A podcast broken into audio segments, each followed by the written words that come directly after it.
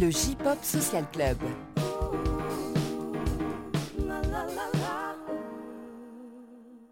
Salut les gens, bienvenue, c'est le J-Pop Social Club, épisode numéro 19, euh, le dernier de l'année 2020, une année dont on se souviendra bien sûr, euh, voilà, qui a apporté joie et bonheur à tout le monde. Euh, que vous dire, voilà, c'est un peu un, on est un peu content d'enregistrer quand même, ça veut dire qu'on revoit, voilà, autour de cette table, il y a des gens qui n'ont pas vu de, voilà, on ressort de leur tanière depuis des semaines, ils ont régressé. Tout à fait. Voilà. Mais ça va, tu parles encore, tu vois, t'as encore. euh, J'arrive à parler. Bon. Euh, honneur aux dames euh, parmi nous. euh, ce mois-ci, nous avons euh, Tanja, bienvenue. Bien, euh, oui, bienvenue. Mais non, mais je suis contente d'être là. Oui, oui. oui, oui, oui, bah oui, euh, parce que ça faisait quand même un petit bout de temps que. Bah ouais, euh, mais voilà, on, on voulait enregistrer plus tôt et puis voilà, Oui, reconfinement, eh ben, machin. oui, mais ça a été très perturbant cette année. hein, C'est ça. Je dois dire. Parce qu'effectivement, je je l'avais déjà expliqué par le passé, mais euh, on aurait pu faire des enregistrements à distance, mais je trouve que par rapport au concept du podcast, ça marche pas. J'aime bien avoir les gens euh, voilà, qui se voient physiquement, parce que euh, c'est bien joli à, à distance, mais c'est un peu trop, euh, trop carré et trop calme. Chacun attend sa petite sa partie, et puis voilà. Donc, donc j'aime bien quand ça, ça, papote un peu, c'est plus sympa. Donc on se retrouve bien sûr sur Last Eve. Ouais, toujours. Et, sur, puis Journal du Japon. sur Journal du Japon, toujours aussi, avec la partie jeux musique qui revit, bizarrement, avec cette année euh, bizarre, mais oui. Ok. Et puis sur le BL Café avec euh, Caro. Exactement. Ouais. C'est- Qui n'a rien à voir, mais c'est pas grave. Non, mais c'est c'est bien comme c'est d'être- euh, voilà. Également autour de cette table, Dorothée, bonjour. Bonjour, Euh, Dorothée, on te retrouve sur des lycées férocité, c'est ça? C'est ça. Voilà. Euh, Et, et- sur Pubi. euh, à chaque fois, j'oublie de le noter, mais euh, Quand même, Quand même. le seul agrégateur de clips de J-Musique. Voilà. Mais c'est vrai qu'il faut, qu'on- faut qu'on- euh, un jour, il faudrait qu'on en parle un peu plus de comment ça fonctionne. euh, voilà, on l'évoque à chaque fois quand Mm. tu es là, mais c'est tout. On va jamais plus loin, mais c'est vrai que ça, c'est c'est intéressant et important. Et enfin, euh, c'est également le retour de Xavier. Le retour, oui, ça fait Oui, longtemps. bah oui, voilà. Bonjour à tous. Xavier de 33 degrés. C'est ça, 33 Voilà, degrés. hein. Alors, Société euh, de production de tours, mais bon, cette année c'est Voilà. un peu compromis. Euh, bah, si tu peux faire des concerts mais sans public, mais du coup, euh, Enfin, on, peut faire du streaming euh, Euh, voilà. aussi. Et puis, euh, non, mais sinon, on a recentré un peu les activités sur la partie label, justement. Donc voilà, avec des sorties d'artistes, surtout français. d'accord. Voilà, mais je crois que le dernier artiste japonais que j'ai- sorti, c'est un artiste de Visual Kei, c'est David. euh, qui sera Qui devait en venir et ça qui a été, Ouais, ça a été euh, décalé. ouais. voilà. Enfin bon bref, Ok. c'est 2020 quoi. C'est ça. Super. Euh, au programme de ce podcast, évidemment, des news, des focus, un dossier que nous a préparé Xavier, justement. Et puis, bah, un agenda peut-être, parce que je sais même pas si ça a un intérêt aujourd'hui de, de- de- de- de détailler un agenda. On peut on en oui. Voilà. Et donc, bah, on est parti, c'est les news et on en a une bonne, une bonne dose là.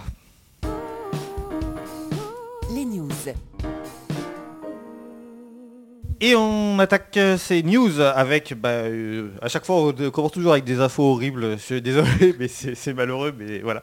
C'est un drame qui est, survenu euh, au mois d'octobre, on remonte un peu dans le temps parce qu'on n'a pas fait d'enregistrement depuis un moment et donc justement c'est quelque chose qui s'est passé quelques jours seulement après notre dernier enregistrement. C'est le décès de Tsuno Maïsa du groupe Akai. Euh, donc c'était la leader du groupe, hein, elle était guitariste, compositrice et parolière. Voilà, elle était âgée de 29 ans seulement. Et bah, donc il semblerait que ce soit un suicide puisqu'elle a été retrouvée euh, chez elle euh, sans vie. Euh, voilà, donc bah, c'est encore... Enfin, il y a eu beaucoup de drames un peu similaires cette année, j'ai l'impression, au Japon, hein, que ce soit dans le domaine artistique, hein, je parle, voilà, des acteurs aussi. Je sais pas, est-ce que vraiment c'est un peu malheureux? Bah, pour les acteurs, c'est souvent des questions de harcèlement en ligne. Même pour la catcheuse qui s'est tuée, Ouais. c'était du harcèlement en ligne. Bon, voilà, c'est... Wouh Donc, Les euh, joies du Japon. Voilà. Euh, donc euh, Tsuno Maïsa euh, avait également travaillé sur des titres de SMAP et des titres du Hello Project également en tant que compositrice. Euh, néanmoins, a priori, le groupe continue ses activités, hein, puisqu'ils ont sorti euh, un nouveau single le 25 novembre dernier. Et donc, bah, forcément, c'est un titre un peu particulier, puisqu'il avait été tourné avant euh, la disparition de l'artiste. Donc, elle apparaît dans le clip. Donc, c'est un peu bizarre de, voir cette sortie, alors que... voilà. Voilà, mais, mais voilà, donc c'est vrai que ça, met un petit quelque chose quand on regarde le clip, même. Voilà. Bon, passons à des choses un poil plus euh, réjouissantes, parce que qui dit fin d'année, qui dit évidemment euh, tout un tas de classements euh, sur euh, les titres les plus écoutés et les artistes les plus plébiscités en cette année 2020. Alors justement, je renvoie vers ton site Dorothée, parce que tu as fait un article où tu as repris plein de classements. On va pas passer tout en revue dans ce Il y a podcast. plusieurs articles. En fait, j'en ai fait un pour YouTube, il y en a un pour Twitter qui est juste. Enfin, c'est pas vraiment. on va dire c'est les musiciens les plus cités sur Twitter. Et euh, un sur euh, Spotify. Voilà, on va, on va s'intéresser surtout à celui-ci là, dans, dans le podcast, donc, euh, mais pour la suite, donc c'est sur déliceetférocité.com si vous voulez avoir plus d'infos, parce qu'en fait, les Japonais adorent les classements, donc Oui. j'ai envie de dire qu'on pourrait faire des, des- des- des- classements de classements, voilà, ça marcherait aussi, quoi. Donc euh, là, ce sont donc les, le, le- le top euh, publié par Spotify. Euh, et tout d'abord, bah, les chansons les plus écoutées au Japon en 2020. Alors je me suis arrêté au top 5. Euh, en cinquième position, c'est Eito avec euh, Kosui. Euh, en quatrième, c'est King Nu avec Akujitsu. En troisième, euh, Official Igedandism avec I Love. En seconde position, c'est Yoasobi avec Yoru ni Kakeru. Euh, Yoasobi, ça, on n'en a pas parlé trop dans le podcast. C'est un peu la révélation, je trouve, de 2020, où ils ont, euh, c'est un duo vraiment qui s'est formé, je crois, à la toute fin de l'année 2018, peut-être début 2019. Et ils ont vraiment explosé en, en- en 2020, alors que euh, c'est ça qui est, car- qui est intéressant, c'est qu'ils n'ont fait aucune sortie physique. C'est que du Mm. numérique pour le moment. Ils ont, je crois que voilà, leur première, euh, leur, leur première sortie physique est, est prévue sur le début 2021, mais pour le moment, c'est pas encore le cas. Donc, et en euh, fait, à Osobi comme Eito, ce sont des succès euh, TikTok euh, et compagnie. voilà. C'est vraiment euh, le succès des réseaux sociaux. Et donc, le, euh, la chanson la plus écoutée sur Spotify en 2020, c'était une chanson de 2019. Oui, C'est- est, ouais. pas grave, elle est bien. C'est Pretender, évidemment, de Official Igedondisme. Euh, bon, bah, qu'est-ce que vous voulez qu'on vous dise? On en a déjà largement parlé dans ce podcast. euh, c'est pas une grosse surprise. hein. Euh, voilà. Ensuite, euh, un autre classement les artistes japonais les plus écoutés à l'étranger sur YouTube. Euh, sur YouTube, sur Spotify. de- euh, voilà, je me, je mêle les pinceaux. En cinquième position, Joe Hisaishi. Voilà, classique mais efficace, j'ai envie de dire. Quatrième, ép- euh, en quatrième, Yonezu Kenshi. Ça, ça fait plaisir, je trouve, de, de- de- de Carrément. voir que ça marche à l'international. C'était pas, c'est pas si euh, évident que ça, je trouve, pour, euh, pour Yonezu Kenshi. Là, après, on rentre dans le plus classique. Troisième position, Ok Rock. Ensuite, Radwimps en seconde position. Et en, en- en top, euh, est-ce que c'est vraiment surprenant? C'est euh, Lisa. Oh, bah ça, voilà. On se demande bien pourquoi. Bah, si tu veux, la plupart là, c'est des, c'est des génériques d'animé. hein, voilà, donc encore une À fois. part euh, One Ok Rock. euh, Euh, ouais, ouais, c'est vrai, c'est vrai. C'est, euh, voilà, encore une fois, c'est vrai que ça reste un vecteur de, de- de transmission très important de la musique japonaise dans le monde. Et justement, bah, façon, c'est un peu lié à ce qu'on vient de voir, on vient de passer en revue. Les chansons japonaises les plus écoutées à l'étranger. Alors, euh, c'est toujours un peu un- une surprise. Euh, cinquième position, euh, Terry- Teriyaki Boys. Euh, voilà, avec un Tokyo Drift, a priori issu de la BO de Fast and Furious. Ça, bon, j'avoue, c'est un peu le vieux, hein. Voilà, oui, oui. C'est vieux, mais ouais. Donc voilà, ça c'est peut-être la- la- la- la- un peu la surprise, hein, mais comme quoi. Ensuite, Ikimonogakari avec Bluebird, puis Kanabun avec Silhouette. En seconde position, c'est euh, Teka from Link Toshite Shigure avec Unravel. Et enfin, en première position, Golenge de Lisa. Voilà, bon, bah ça, hein, voilà, euh, Demon Slayer. Qu'est-ce que vous voulez qu'on vous dise? Euh, Voilà, ça remporte tout. Et enfin, euh, en complément, euh, après on va s'arrêter sur les classements parce qu'encore une fois, sinon on pourrait en faire un podcast entier. Le top 5 des meilleures ventes au Japon. Alors là, c'est tout confondu, hein, à, la, fois en physique et en numérique. Euh, en cinquième position, c'est donc King Nu avec Akujitsu. Quatrième, Official Legendandism avec I Love. En troisième position, Lisa avec Golenge, toujours, voilà, qui se positionne toujours très bien. Seconde position, Official Legendandism avec Pretender. Et enfin, Première position, Yoasobi avec Yolu Nikakeru. Oui, on a l'impression que c'est- on reprend les mêmes et on les a juste mélangés. Voilà. Euh, donc euh, voilà. Donc en gros, si vous avez un peu écouté tout ça cette année, vous êtes vraiment euh, dans la tendance de ce qui marche au Japon. Sachez-le. Ensuite, eh bien, qui dit fin d'année, dit évidemment euh, Kohaku Utagasen, euh, bien sûr. Euh, pour rappel, donc c'est l'émission emblématique de la NHK euh, chaque 31 décembre. On en avait fait l'historique dans un podcast de décembre 2018, si je dis pas de bêtises, donc je ne vais pas revenir dessus, mais voilà, c'est un peu l'émission incontournable, très très très très regardée au Japon chaque année. Là, il doit en être à la quoi 72e édition, un truc comme ça. Enfin, c'est voilà, c'est considérable en termes de, durée de vie. Donc, bah, voilà, c'est comme d'habitude. hein, y a, euh, a on retrouve un peu les artistes euh, que l'on voit un peu chaque année.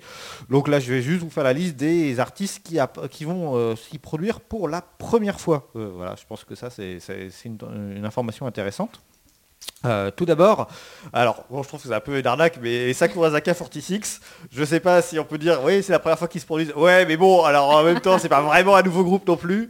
C'est un peu, voilà, c'est bon. Donc, euh, donc voilà, bon, ok, c'est officiellement un nouveau groupe, mais euh, voilà. Ensuite, Juju qui sera là pour la première fois. Tokyo GN, ça fera plaisir à NDJ évidemment.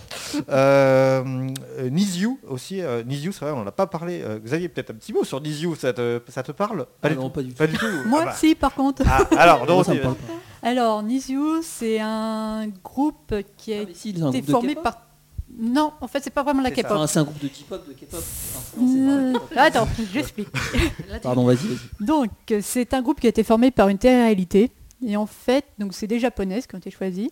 Mais ceux qui se sont occupés, c'est des euh, Coréens. Et ils les ont formés en Corée du Sud à la manière des artistes de K-pop. C'est JYP en fait. Voilà, c'est produit Ouais. par la, la Corée quoi. C'est JYP et Sony Music en fait.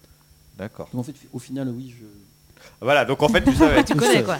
Et il me semble Il est modeste, il est que les, modeste. Coré- que les Coréens avaient essayé de faire la même chose avec une chanteuse française euh, embarquée en Corée.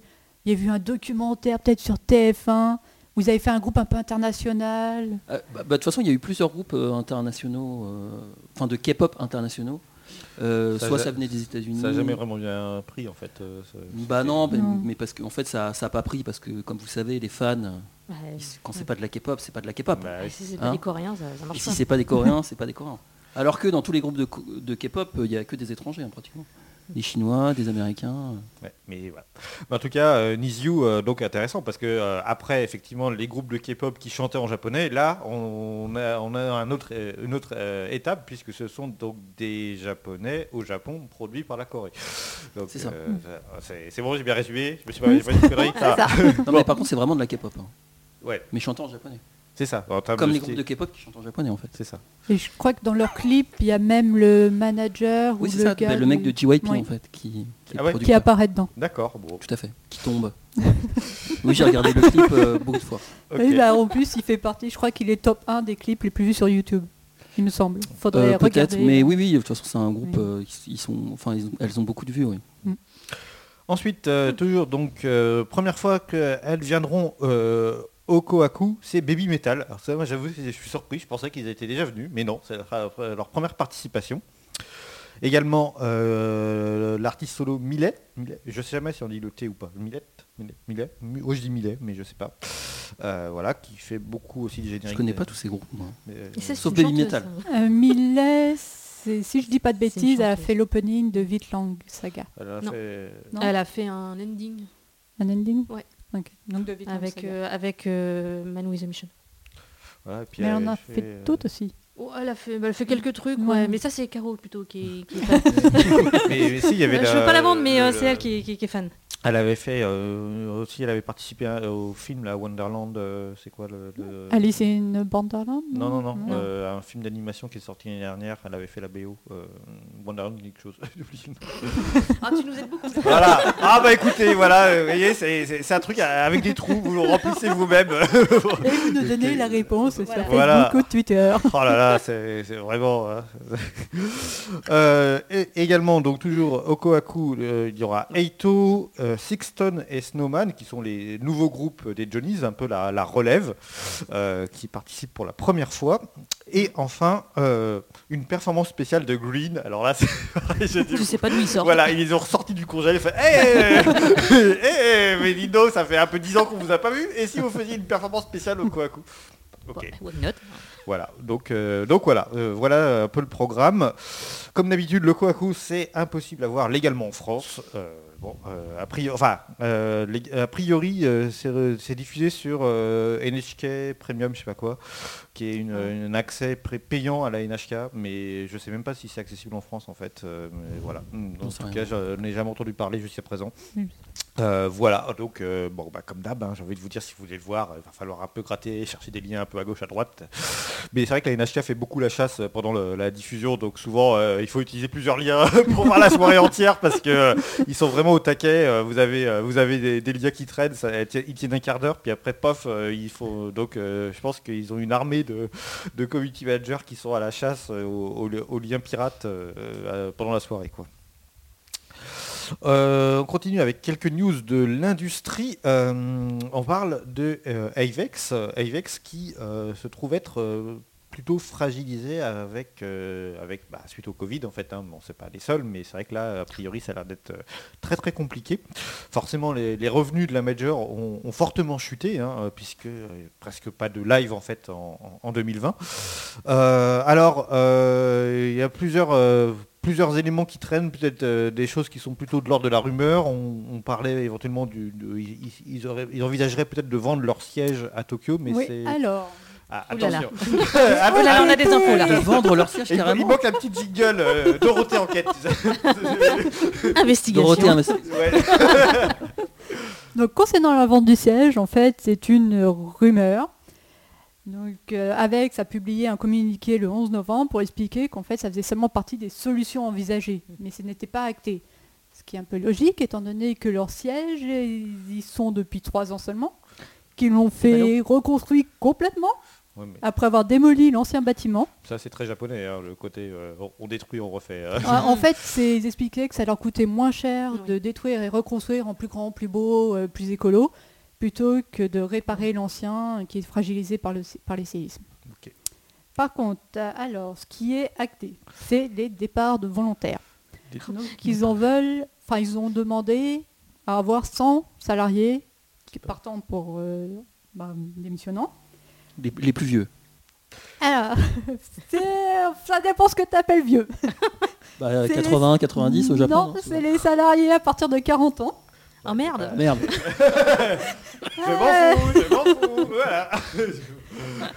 Donc, et embauchés soit dans l'activité musicale, soit dans les secteurs en lien avec l'activité musicale. Ce qui concerne sur les 1556 employés d'AVEX, 443 personnes. Donc, ils, ont, euh, ils avaient une dizaine de jours pour se proposer. Les licenciements donc, seront le 31 mars. Et à ceux qui partent, il y aura une indemnité spéciale de départ et une aide de réemploi. Ok. Bon. Plus c'est Ah, pas c'est pas terminé. Ils ont aussi vendu certaines de leurs actions. Donc c'est les ventes d'actions Nexton. Alors, Nexton, qu'est-ce que c'est? C'est un gestionnaire de droits, un peu à la type SACEM, qui a été formé par la fusion du précédent gestionnaire de droits euh, Avex, qui s'appelait e-licence, et de JRC, Japan Road Clients. Donc ils ont créé cette boîte en fusionnant les deux. Et l'un des buts, c'était de faire, euh, de casser le monopole de la JRAC. Donc voilà, donc ils avaient... Ils ont bien raison. Ils possèdent euh, 14,96% de propriété sur cette euh, entreprise. Et après la vente, ils n'en posséderont plus que 4,56%. Ok. Bon. Enfin bon, euh, bon voilà. Donc euh, donc euh, bon, c'est quand même pas pas pas folichon hein, tout ça.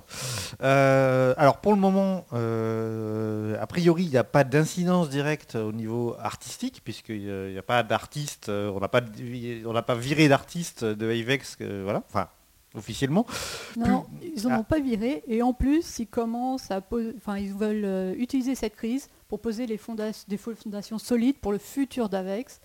Et ils veulent aussi devenir un leader dans le streaming euh, au Japon. Ouh là là. Il était temps. Ouais, il se Ouais, réveille. non, mais Il comme était temps. Avex, Oui. enfin, parmi toutes les euh, majors japonaises, Avex, euh, au niveau de Internet, c'est quand même les avant-gardistes. Là, ils ont créé euh, une Oui. plateforme en ligne, Les avant-gardistes, tu dis? Non. Non, mais pour le Japon. Ah, pour le Japon. Oui, pour le Japon, non, mais il faut tout euh, Oui. remettre. oui, pardon. Non, contexte, hein. Japon. On est au Japon. On est au Japon. Donc, ils ont créé une plateforme en, ligne- en ligne euh, ZAN, où ils, où ils, euh, diffusent des concerts de virtual artistes. Donc les virtual artistes, Xavier nous en parlera tout à l'heure. Voilà. Et oui, Oh, ce teasing Ils ont aussi, euh, bon, ils vont renforcer leur partenariat, donc avec Netflix, euh, AB. Euh, ils testent aussi des, euh, des logiciels pour trouver les prix, pour trouver le juste prix pour les ventes de concerts. Euh, ils ont créé Mucho, une agence euh, spécialisée dans les youtubeurs. Ils ont aussi euh, diffusé de juin à octobre 74 concerts en streaming, ce qui leur a permis aussi de faire des tests, des études et de pouvoir savoir aussi au futur qu'est-ce qui marchera, comment, comment monétiser les concerts, que ce soit avant, après. C'était des concerts gratuits, excuse-moi. C'était des concerts gratuits en Il y avait non des concerts gratuits, il y avait des concerts payants. Par exemple, il y avait Ayumi Masaki en janvier, bon, là c'était en janvier, ils ont fait euh, concert payant et c'est là où ils ont pu tester la- le logiciel sur les dynami- dynam- dynamic pricing. Ok. Et euh, donc ils veulent aussi euh, peser sur euh, les plateformes de streaming pour meilleure rémunération des auteurs. Ils ont aussi Big Up, une plateforme de soutien aux artistes, où les artistes postent dessus leurs chansons pour se faire payer et pour les vendre. Ils vont aussi accroître leur bibliothèque euh, de contenu pour la distribution, donc identifier les nouveaux contenus, par exemple à Ito. Et puis aussi, là, ils, vont, ils vont miser sur des contenus spécialement faits pour euh, les réseaux sociaux. Et ils prennent par exemple l'exemple du concert à la maison qu'avait fait Sky High, qui a, euh, qui a été un énorme succès et qui a été topic trending sur Twitter. Donc ils veulent continuer dans cette lancée. Et ils veulent aussi euh, créer des, nouvelles, des nouveaux moyens de communication avec les fans. Parce que jusqu'à présent, c'était des communications verticales, c'est-à-dire que les fan clubs, euh, on, voilà, on fait la newsletter et euh, ça va de, euh, de l'artiste aux fans. Donc il découvre les réseaux sociaux, quoi. Voilà. C'est exactement ça en fait. Mais en fait, c'est pas les seuls. hein. Même ici, on voit que toutes les maisons de disques ne sont pas as- assez faits. Puis il y a aussi le fait que les réseaux sociaux ne sont pas toujours euh, adaptés ou ils sont en cours d'adaptation. Comme par exemple, il y a YouTube qui propose maintenant de faire des dons pour les, lors des live streaming, ce qui a été le cas lors du, du YouTube euh, Weekend Music. Il y, a il Facebook aussi qui commence à proposer euh, aux artistes de, de faire des demandes de dons. Il va y avoir aussi des abonnements payants pour certains groupes. euh, voilà, c'est tout un univers qui, bah, qui a un coup de pouce par le coronavirus et les confinements. Mais après, j'a- j'ajouterais que cette année, il y a eu quand même euh, énormément de plateformes euh, et d'outils qui sont apparus justement pour les artistes pour qu'ils puissent vendre eux-mêmes leurs billets euh, et créer des events en fait en ligne, en streaming. Et effectivement, du coup, maintenant, c'est directement en fait du- de l'artiste aux fans, sans passer par aucun label, juste par une plateforme. Euh, mais moi, par contre, je pense que le, le souci majeur dans, dans ce modèle-là, c'est que euh, ça dépend vraiment du public. Parce que je pense que notamment euh, sur le public européen et, et français, les gens sont pas prêts à acheter un billet. Par exemple, qui est prêt ici à payer euh, 10 euros pour euh, voir un concert en ligne? Le truc, c'est que pour l'instant, ils ne vendent pas à 10 euros. C'est ça le truc. Parce que là, par exemple, celui de Louis il est Ah oui, à non, non, là, on- plus de oui, 30 euros. Ouais, ouais, Je trouve ça très cher pour juste du streaming. Bah, en fait, c'est- très cher, mais en même temps, c'est comme un concert normal. En- au niveau de la prod, c'est exactement le même coût. Ah, mais ça, je suis Sauf d'accord. qu'il n'y a, y a- y a pas le y a pas le public, quoi. en Moi, j'ai payé plus de 10 euros pour un concert de Behemoth. Non, non, mais, ben, non, mais c'est bien. Non, mais après, Moi, j'encourage les, j'encourage les gens. Il y a beaucoup de gens qui disent Ah, mais nous, on paye pas. euh, ah, bah non, mais je vais voir une vidéo sur YouTube euh, avec un. Bah, euh, c'est justement gratuit, aussi l'un des points sur lequel Avex a Mhm. dit qu'il allait travailler, c'est trouver le juste prix des concerts en ligne et hors ligne et trouver des éléments qui font que même si le prix de concert en ligne est plus bas, inciter les fans à acheter par exemple du merchandising. Donc, euh, Et c'est ça qui leur manque le plus, c'est ça, c'est la partie ma- merch. Parce qu'en en ligne, bah, elle n'existe pas. Alors que quand tu vas en concert, tu as déjà vu les concerts au Japon, c'est des, des- des kilomètres et des kilomètres de, de goodies à, à vendre. Et là, si tu n'as pas ce- ce- cette partie-là, c'est une partie d'argent que tu, tu Oui, ça manque à gagner, quoi. oui. oui, Bah il y a évident. ça, et puis après, à la fin du concert, il proposait de faire par exemple des commentaires euh, après coup par l'artiste. Voilà. après, Oui, tu une plus-value, Et puis, quoi. et puis même le concert en lui-même, tu peux le vendre en DVD. C'est Behemoth en fait. Bon, Behemoth c'est un groupe de, de black metal euh, polonais. Mais on connaît, on connaît. On connaît encore. Attends, ouais. Enfin, moi, je connais. on connaît. Oui. Donc ils ont fait un concert en ligne et même le concert en ligne, ils ont mis euh, le petit plus d'avoir, euh, de pouvoir gérer soi-même ses caméras. C'est marrant, tout à fait. Il y avait huit Mais- caméras. Mais ça, c'est Ouais. intéressant. Et Est-ce là- que c'est c'est un peu plus Ouais. que Voilà. juste... C'est euh, ça, une non, mais les, ça, les- les- les- pionniers, ceux, ceux qui font la meilleure prod, euh, pour le coup, que moi je, je déteste, mais c'est BTS. Ils ont, non, mais ils font des, des concerts, je sais pas si vous avez vu, ils ont des catégories par, euh, par type de nombre de caméras. Après, tu peux switcher. Tu as aussi des trucs multi-support, c'est-à-dire qu'en fait, tu peux regarder sur, ton, sur ta télé et sur ton téléphone, mais avec des caméras différentes. Enfin, le truc complètement fou. quoi. Et effectivement, c'est des, c'est des tarifs très élevés. Quoi. Il n'y avait pas très élevé. En fait, il y, en a- il y avait deux tarifs. En plus, il y avait les préventes qui étaient moins chères. Et donc, euh, il y avait dans l'un des tarifs aussi, il y avait possibilité d'avoir du merchandising. Mhm. Et là, ça a tellement eu de succès. Et puis les gens ont... Parce que c'est vraiment... Je sais pas si tu l'as vu, Xavier, le concert? Non, Ouais, non, C'était magnifique. C'est dans une église perdue en Pologne. Ils ont vraiment... euh, Ils ont euh, intégré tous les lieux de l'église. Ils se sont servis. Ils ont... Il y a eu des artistes de feu. Il y avait euh, de la suspension. Et bon, c'était vraiment... C'était un gros euh, truc, hein. Ah oui, oui, c'était un gros truc. hein. Et euh, ça a tellement plu aux fans que là, ils sont en train de bosser pour une sortie DVD Blu-ray. bah ouais. Donc voilà, c'est... euh, Mais, mais voilà, mais il y a effectivement, enfin, entre euh, 10 ou 15 euros et 40 ou 50 euros le, le stream, c'est pas la même. euh, Mm. Voilà, Le- je trouve que. Alors, ok, tu vas me dire c'est un stream, et dans l'absolu, effectivement, tu peux te faire ça en famille, et donc ça te coûte le prix d'un billet pour potentiellement plusieurs personnes, mais c'est pas ça l'idée derrière en fait. Et je trouve, enfin, moi personnellement, je suis, ouais, je, peut- 10 euros peut-être sur un artiste que j'adore, je suis prêt à les mettre, 40 euros, clairement pas. Voilà. Non, mais en fait, ça peut être 40 euros, mais si tu as une expérience derrière, Ouais, Oui, mais il faut vraiment qu'il y ait quelque chose derrière. l'utilisation. Oui, voilà. Mais le problème, c'est que souvent, tu, tu sais pas vraiment. euh, moi, j'ai un petit peu peur, effectivement, de me lancer là-dedans, parce que je sais pas ce que je vais avoir derrière. Si j'ai un, un- un concert comme ça, où tu vas avoir plein de choses en plus, machin, ou si tu vas juste avoir un, un bête streaming, euh, C'est ça, ouais, c'est pas la je même vais- chose. je vais- je vais un peu si tu as pleurer, juste quoi. une caméra qui est plantée au fond de la salle. Ah ouais, Non, mais là, oui, non, là, j'ai- d'accord. 40 Non, euros, je vais bon, pleurer. euh, voilà, mais même si c'est une- un truc multicam, mais je veux dire, effectivement, en termes de prod, je comprends, il y a des coûts euh, qui sont incompressibles, mais ça n'empêche que ça reste un truc filmé et rien de plus, tu vois. Enfin, si c'est que ça, ça voilà, je trouve que ça, effectivement, le tarif doit s'adapter à ce qu'on propose, quoi. Et ça Mais doit- De toute façon, il y a aussi, euh, du coup, beaucoup des artistes font des meet and greet. euh, Ouais. Enfin, surtout Oui, les aussi. artistes de K-pop, du coup, ils font des meet and greet. Euh, en fait, il n'y a pas de concert, hein, c'est juste meet and greet, mais en, en visio, quoi. Donc c'est marrant. Et puis les fans payent, hein, 50 euros. Ouais, Oh la c'est- vache. c'est oui, mais là, quoi, euh, ouais, mais là, donc, ils, euh, oui, ils ont, ils ont un terrain euh, ça. propice. Euh, ok, on raccroche les wagons, donc on parlait de Avex. Euh, Ah oui, pardon, c'est éloigné. hein.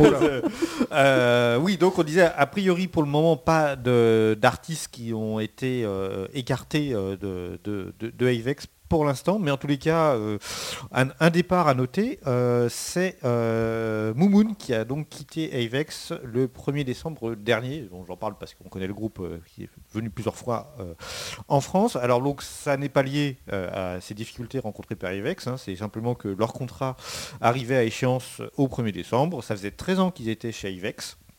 Et donc a priori, euh, ils n'avaient pas envie de le renouveler, ils voulaient repasser en indé peut-être probablement pour avoir davantage la main sur, euh, sur euh, leur, leur- leur parcours euh, artistique.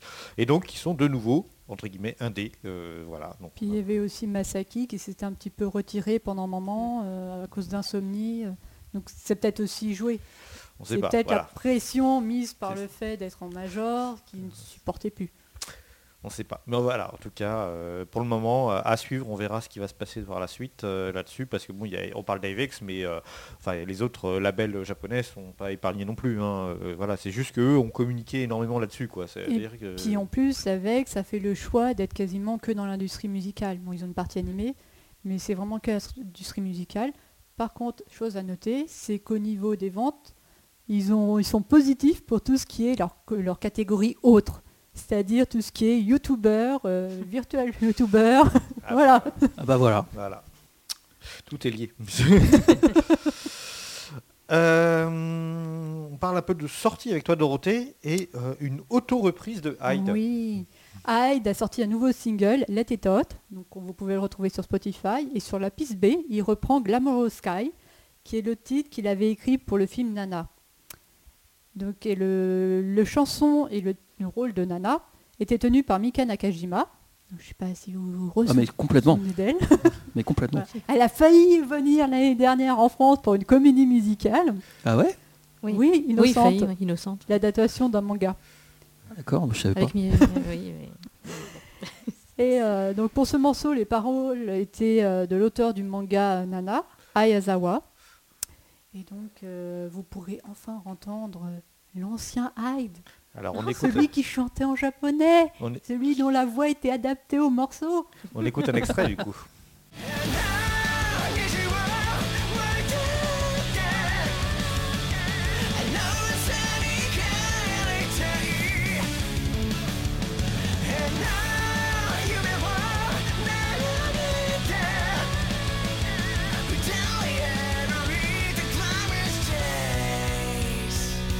Et donc euh, transition, on reste sur Mika Nakashima. Et oui, parce que Mika Nakajima ressort aussi sa version de Glamour Sky. En fait, elle a, euh, en octobre et en décembre, elle a sorti donc deux nouveaux albums. Octobre, c'était Joker et décembre, c'était Wiss.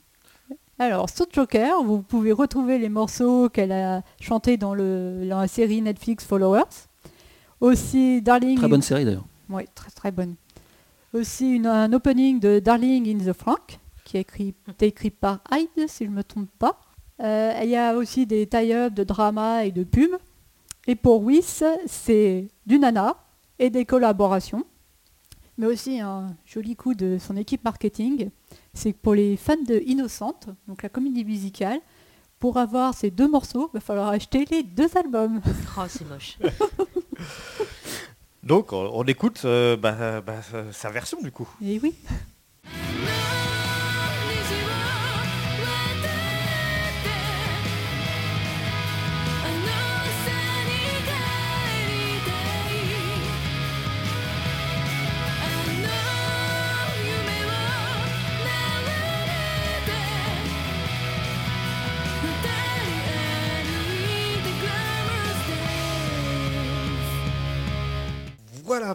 Mika Nakashima. Euh, on continue avec euh, le nouvel album de Hotei. Et oui, donc vous savez tous que Tai a eu l'habitude de faire des collaborations, notamment il y a eu deux fois Hitman with the Mission. Alors cette fois-ci, il a, décidé euh, de faire un peu plus européen, mais aussi un petit peu japonais, chinois, un petit peu international. Donc c'est un nouvel album qui s'appelle Soul to Soul. Et dessus, on a une collaboration avec Zukiro, avec Glim Spanky, mais aussi avec nos petits Frenchies, Marc Lavoine et Calogero. Waouh Voilà, euh, c'est 2020 ne nous aura rien épargné. Voilà. Donc, personnellement, j'ai pas trop aimé. J'ai- c'est- j'ai- ouais, Moi, t'as j'ai pas pas aimé, écouté, c'est- c'est ri- C'est c'est rigolo en fait parce que tu dis ah tiens ça parle français ah c'est c'est c'est Marc Lavoine moi j'aime bien sa voix donc c'est- ça ça m'a pas trop mais bon Calogero lui on s'en fout hein. mais euh, ouais je trouve ça original de l'entendre parler enfin de- d'entendre du français Et- non, mais je Non, t'as pas aimé, toi. Je, je trouve qu'il me manque un truc à la chanson, ça sent un peu le forcé. Ah, euh, je pense qu'ils l'ont fait euh, bah ils se sont pas vus hein. Euh, ça Ou alors ils se quand sont peut-être vus à Londres. hein. Oui peut-être parce qu'il vit à que lui, Londres, lui, il vit à. Londres hein. Mm. mais euh, peut-être qu'ils ont bah, je sais pas quoi s'il a voulu faire ça pas- à cause du Covid ou des trucs comme ça euh, si ça l'a pas Je ne sais Ils ont fait ça en deux- euh, cette année? Oui, Ouais, cette c'est- année, c'est sorti, ouais. là euh, récemment. Moi j'irai écouter, j'ai... Tu l'as sur Spotify si tu veux. Et il y a plein, enfin il a deux, je crois deux reprises de son titre phare, euh, Battle, euh, ils sortent de Humanity. ouais, Enfin, ce titre là. voilà, celui de Kid Bill voilà. et de Téléfoot. Le téléfoot surtout. Ah c'est vrai, Kill Bill et Téléfoot, c'est vrai. C'est c'est, euh, toujours la référence. Mais si, mais si, Kill Bill et Téléfoot. Voilà. Alors la, la news suivante, je ne sais pas. C'est la- Elle m'a laissé très perplexe Dorothée, donc je, je la lis telle qu'elle est et je te laisse la parole. Signature chez un label grec de Hell Freeze Over. Je ne sais pas, avec ça, de- voilà. Ça, ça en dit, voilà, vas-y. Alors, c'est Hell Freeze Over, c'est un groupe qui en fait date de 2013. Sauf qu'ils ont enfin euh, sorti un album et un clip. Alors, ils ont signé euh, chez Sleazy Rider Records, un label euh, grec, ce qui veut dire que leur album va être plus facilement achetable depuis la France. Donc, s'appelle Hellraiser. Donc, cet album, ils l'ont enregistré à l'ancienne. C'est un enregistrement analogique. Pour leur clip, ils ont enregistré à la caméra 16 mm. Et leur, euh, leur look, leur musique, c'est du trash du, du début. Du trash et oui metal du début. Donc c'est jean, euh, bah, les cheveux un peu comme moi aujourd'hui. et c'est vraiment excellent. Et euh, bah, comme ils, ont signé avec des Grecs, ils vont faire une tournée en Europe. Donc pour le moment, c'était plutôt des darts vers la Hollande. Donc ils vont accompagner Martyr, un groupe euh, hollandais. Ils vont aussi euh, jouer dans un festival. S'il a lieu. Et s'ils trouvent un bassiste d'ici là, parce que leur bassiste actuel démissionne à la fin du mois. Ah et bah ils ont lancé les recrutements. Oh, Bon. ils ont le temps, la remarque. hein, Ouais. Mais c'est vraiment... euh, c'est excellent ce qu'ils font. C'est vraiment... Si vous aimez le, voilà, le trajet... Moi j'aime bien le métal, alors j'ai Ouais. réécouté. Voilà, ouais, ouais, c'est plus clair parce que vraiment quand Euh, Ah non, mais Ah ouais, même moi j'ai failli passer à côté de leur tournée. Ah, et puis aussi, si vous cherchez pour la- les dates de tournée, faites attention parce que sur certains sites, ils confondent donc leur groupe avec un, un cover band. Donc c'est pas, pas la même chose. Quelques brèves euh, désormais. Euh, il y a, euh, Sony a mis en ligne tout un tas d'artistes en streaming. Enfin, enfin, voilà. Donc là, voilà, ils ouvrent enfin les vannes. C'est plus au compte-goutte comme ça a pu être par le passé. Donc là, ils ont mis un gros, il y a eu un gros batch avec plein de leurs artistes, les artistes actuels et même des artistes pa- passés. Donc j'en ai relevé quelques-uns. Puffy, Abingdon Boys School, Toby, et- Toby Heavenly Six et même Iron Mighty Color. Euh, J'ai dit ah, été chercher les archives. Fait ok. Mais c'est bien, c'est bien ça. Mais Voilà, pour mais- Habitat My School, en fait, ils avaient déjà, ils étaient déjà sur Spotify, Mais pas tout. mais en fait, je suis pas sûre. J'ai- j'ai- Moi, j'ai- personnellement, j'ai l'impression qu'ils étaient déjà, tout, enfin tout ce qui est actuellement en ligne était déjà là, mais qu'il y a peut-être eu des problèmes avec Geishin, qui a perdu des droits, donc Ah. les albums De ont toute été façon, de toute façon, les, refusés. les- les licences, c'est c'est 3 à 5 ans. Enfin, ça peut aller jusqu'à 7 ans grand max. Mm.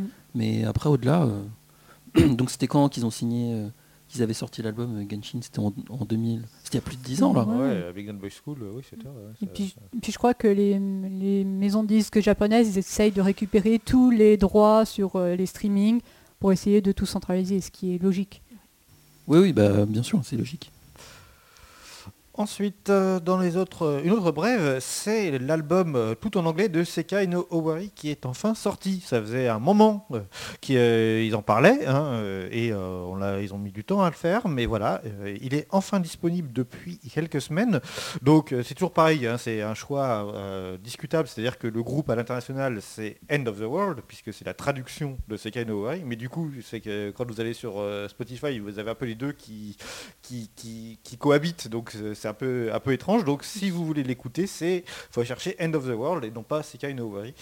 Euh, voilà. Ah, il n'y a pas du tout marqué Sekai no Wari Bah non, du coup, Même c'est- sur YouTube, en fait, ils se sont créés deux chaînes. Donc Ah, c'est- pour ça que ça m'a. Je me dis, mais ça c'est bizarre, moi il m'a rien dit. Parce que je- je- normalement c'est Kaino Wally, il me le dit. donc, euh, Voilà, Ah c'est oui, pour ouais, ça. ils se sont en loose day, ils se sont créés une donc, euh, nouvelle donc, chaîne. euh, du coup, voilà, c'est vraiment eux, c'est vraiment, ils- on sent qu'ils splitent vraiment leur carrière internationale et leur carrière japonaise, euh, voilà. Bon, Quelle stratégie très intelligente. Voilà, c'est ça, c'est- surprenant. euh, voilà.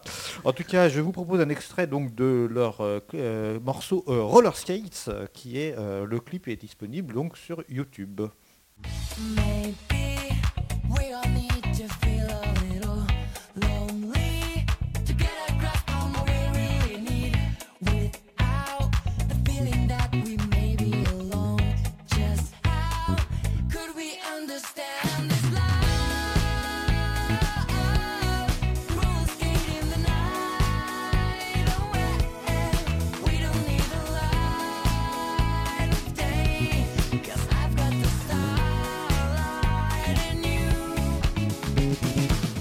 Effectivement, comme on disait pendant l'écoute de ce morceau, euh, voilà un style euh, résolument différent du son japonais. hein. On sent que voilà c'est plus adapté euh, au public international.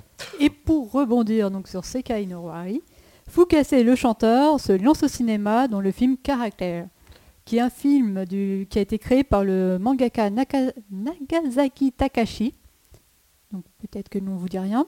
C'est le collaborateur de Naoki Warawasa, Pour savoir. qui a fait notamment euh, 20th Century Boys et Monster. Ok. C'est- il n'est pas mangaka, il est, il est surtout euh, scénariste quoi. C'est- Il travaille avec. euh, il Oui, dessine pas, enfin- mais voilà. Je vais englober les deux dans le- Euh, ensuite, euh, on parle rapidement de On the Ride euh, qui est sur Netflix. Euh, alors, On the Ride, c'est un truc, moi je suis tombé dessus, mais totalement par hasard. En Ouais. de- parce que voilà, ça fait. euh, je, je suis la série doc euh, sur euh, Arashi qui est en ligne depuis euh, voilà, Voyage. un, un an. Voilà. Et, et je sais pas comment c'est possible, mais euh, bref, euh, je, je glandouillais, je, je- voilà. non, mais vraiment, oui, je glandouillais sur Netflix. Arrêtez, dites-moi, ne dites pas que vous l'avez jamais fait, c'est pas vrai. Je ne vous crois pas à, à scroller un peu indéfiniment en train de regarder. Oui, un c'est peu. vrai, non, j'avoue, j'avoue. Ça, j'ai pas envie, ça, j'ai pas envie. Oh, pff. voilà. Euh, et donc je suis tombé là-dessus co- complètement par hasard.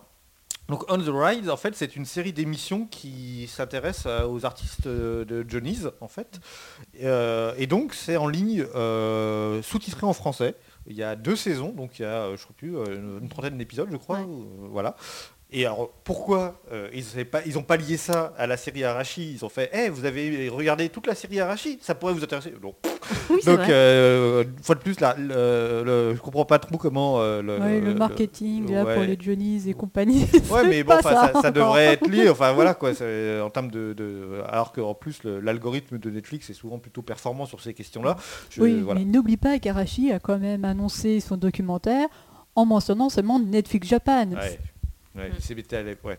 Enfin bon, voilà. En tout cas, ça, donc ça, ça se trouve sur euh, Netflix. Et moi, j'ai regardé surtout, il y a quatre épisodes que j'ai trouvé vachement intéressants, qui s'intéressent euh, aux coulisses et aux techniciens qui travaillent sur les concerts. Et je trouve ça, vachement intéressant parce que justement, pour une fois, on donnait pas la parole aux artistes, mais on donnait la parole aux petites mains qui font que les concerts ont lieu. Et vraiment, j'ai adoré ces quatre épisodes, voilà, où on voit, alors c'est très, il y a beaucoup de storytelling, hein, on vous raconte l'histoire, la vie de, de- ces petites mains, euh, voilà, ils adoraient, ils voulaient pas travailler dans l'entertainment, machin. Mais c'est pas grave, j'ai trouvé ça quand même vachement intéressant de voir les difficultés, voir euh, ce que c'était de, de- de- de- de- des coulisses euh, de- de- des, concerts des Johnny's. Donc voilà, moi je trouve que c'est intéressant. Et puis du coup, bah, si vous aimez, euh, quel- que vous aimez tous les Johnny's ou certains, euh, bah là on a à peu près tous les groupes euh, des Johnny's qui sont représentés avec des épisodes euh, Même dédiés, des vieux. même des vieux. Ah ouais, je fais oh, oh mon dieu, ils existent encore. Donc voilà. Euh, on enchaîne avec toi Tanja et euh, l'actu du côté de MOOC. Mais oui, parce que là, on a appris euh, bah, il n'y a pas très longtemps que Satoshi, donc le batteur de Mook, annonçait qu'il partait. Voilà, il s'en va. Il quitte Mook. Et euh, bah, et lui, il a pris sa décision euh, au mois de mai dernier. Il veut arrêter sa carrière de musicien complètement. C'est pas, il part pas pour euh, Faire autre chose. pour faire autre chose. Enfin, si, il part Oui. pour faire autre chose, mais, Mais pas pas dans la musique. Et donc, il s'est en commun accord avec ses, ses- ses camarades qu'il a décidé de quitter le groupe après une bonne vingtaine d'années de là-bas. Et euh, son dernier concert sera le 27 décembre au Nippon Budokan. Voilà. Donc, euh, il n'a pas donné d'explication plus que ça. euh, Juste, bon, il... Ouais. Voilà, il Ça va faire 20 autre ans. chose. il a 40 ballets, voilà. ça Ouais, il est temps de passer à autre chose. Il est temps de passer à autre chose. Peut-être qu'il a des problèmes de médicaux aussi, parce que bon, batteur, c'est pas euh, toujours Ouais. évident. hein. Comme Yoshiki. euh, Yoshiki, lui, il en veut, quoi. Oui, mais lui, on aimerait bien qu'il prenne sa retraite. Je sais pas, qu'il- qu'il- qu'il- Mais qui sortait le dernier album avant. Euh, Non, ça, on l'aura en, pos- en posthume. oh Non, mais même lui, il en a plaisanté pendant une interview, donc je... Euh, c'est vrai que c'est un peu, je- le- je le sens comme c'est ça, un peu l'arlésienne quoi. oui, ça, oui. Euh, Dorothée, on parle de Crystal Lake avec toi. Oui, le 22 novembre, Crystal Lake a annoncé la démission de Shinya, son guitariste, qu'il était en pause depuis juillet. Donc le groupe n'a pas donné plus d'explications, mais Shinya lui-même a indiqué sur son Instagram c'est parce que ça fait depuis trois ans qu'il souffre de problèmes d'une maladie mentale pour laquelle il est suivi, mais ça s'arrange pas vraiment. Et ça s'est empiré euh, avec la mort de ses parents. euh, et donc euh, il, n'avait, il était incapable de se consacrer au groupe. C'est pour ça qu'il a décidé d'arrêter complètement plutôt que bah, de, d'entraîner ses potes avec lui. Et il a aussi indiqué que euh, sa copine se faisait harceler à cause de ça. Oui, oui. Ah oui. Donc il a demandé à ce qu'on arrête le harcèlement parce que sa copine, elle le soutient. Et j'ai même, je y crois... avait- y avait- vraiment, ils ont fait un explicatif assez... euh, c'est chaud, franchement. Mais pourquoi, mais pourquoi elle, a, elle a harcelé sa copine? Parce qu'il disait que c'était de sa faute. Ouais. Ah, ouais. Que si, Ah ouais. euh, voilà, s'il y a des problèmes mentaux, s'il participait au, au groupe, c'était la faute de la copine. Alors que la C'est copine... toujours la toujours la copine. de la fille. Alors hein, que la euh, copine, elle subissait aussi la situation, est-ce qu'elle faisait son mieux pour l'aider, Mm. pour essayer qu'il aille mieux. Donc, voilà. Et depuis, il a passé son Instagram en privé, il tweete plus. Enfin voilà, il s'était vraiment coupé. putain, c'est c'est chaud hein, quand même. hein.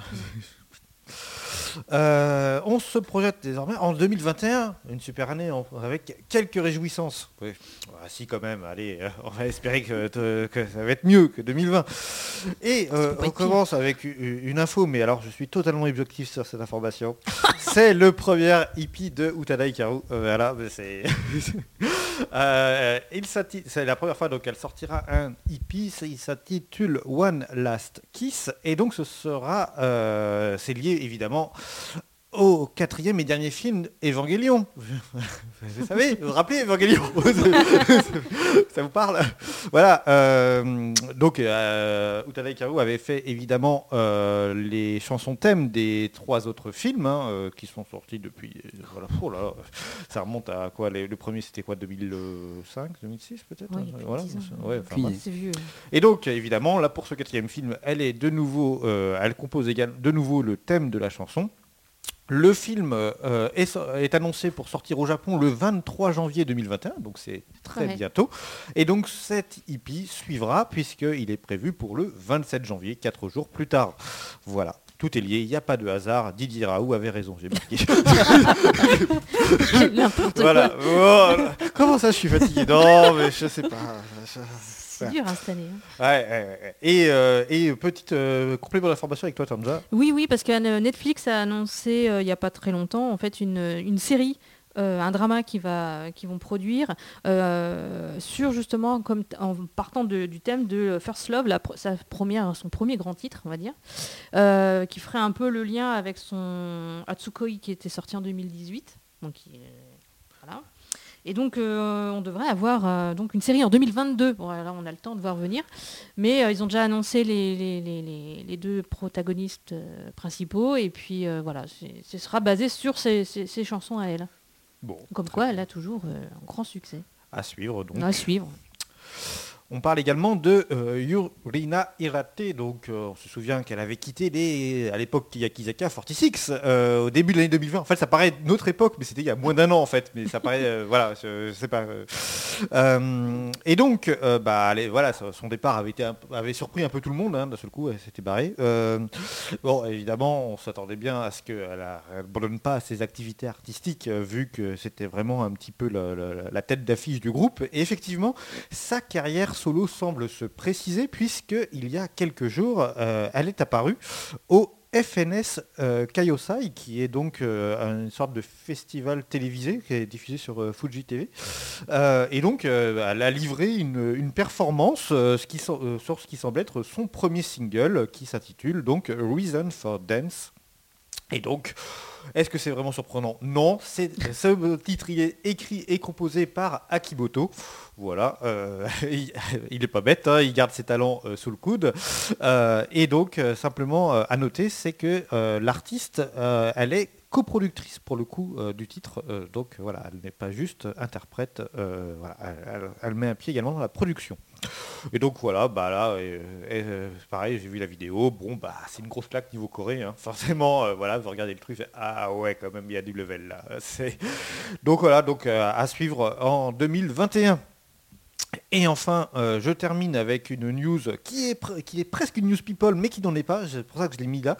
Euh, je voulais vous parler de Moga euh, Megami, ex d'Empagumi Inc., qui est enceinte. Pourquoi Je vais vous en parler? Alors, elle était dans le groupe de 2011 à 2017. Et donc, je vous en parle pourquoi? Parce que je trouve qu'il y a une petite révolution qui est peut-être en marche là. C'est que d'une part, euh, l'identité du père n'a pas été rendue publique. Et euh, au Japon, je ne sais pas d'habitude, c'est assez rare. J'ai toujours l'impression que dès qu'il y a ce genre d'infos, euh, on a droit à peu près à toute la vie euh, qui est déballée euh, sans, sans restriction. Non mais c'est le producteur, c'est sûr. Sauf quand c'est des personnes euh, issues du milieu non public. C'est vrai. Là, on dit, euh, euh, euh, là, on ne sait pas, en tout cas, pour le moment. Et euh, deuxième élément, peut-être le plus important dans tout ça, c'est que euh, l'artiste, elle a euh, confirmé qu'elle souhaitait continuer ses activités durant sa grossesse, tant que son état de santé le permettait. Là, c'est pareil. euh, Je trouve que c'est un peu, euh, pour moi, d'habitude, quand il y a ce genre d'affaires qui tombe, c'est tout de suite, on arrête tout. euh, c'est... euh, Elle va faire des performances enceintes Je me souviens de Nami et Lamoulot. euh, elle- Ouais. Alors voilà, il y a des cas, il y a- y y des cas particuliers, mais globalement, j'ai toujours l'impression quand ce genre d'information tombe, euh, on, est, on évacue euh, et tout de suite c'est bon bah c'est bon, allez, reste à la maison, euh, fais la popote et puis Fin voilà. C'est- donc là, euh, voilà, je trouve. Alors bon, voilà, c'est peut-être, euh, c'est pas euh, pour le moment non plus euh, très probant, mais en tout cas, euh, je sais pas, je trouve que euh, peut-être, euh, voilà, quelque, une évolution un petit peu des mentalités au Japon euh, sur ces questions-là. Voilà pour ces news. Bah, disons qu'on ouais, on avait un gros paquet et donc on enchaîne, on enchaîne avec les focus. C'est parti. Focus. Et Dorothée, bah, on commence par toi avec un duel carrément. Oui, un duel. Donc on va.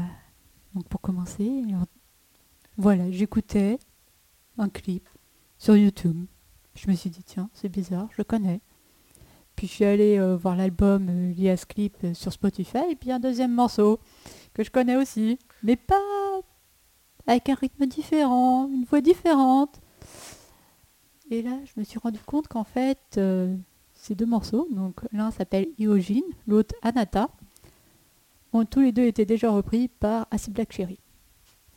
Et en fait, là, c'est Hiroshi Miyamoto qui a fait un album de reprise qui s'appelle Romance, donc qui reprend ces deux morceaux.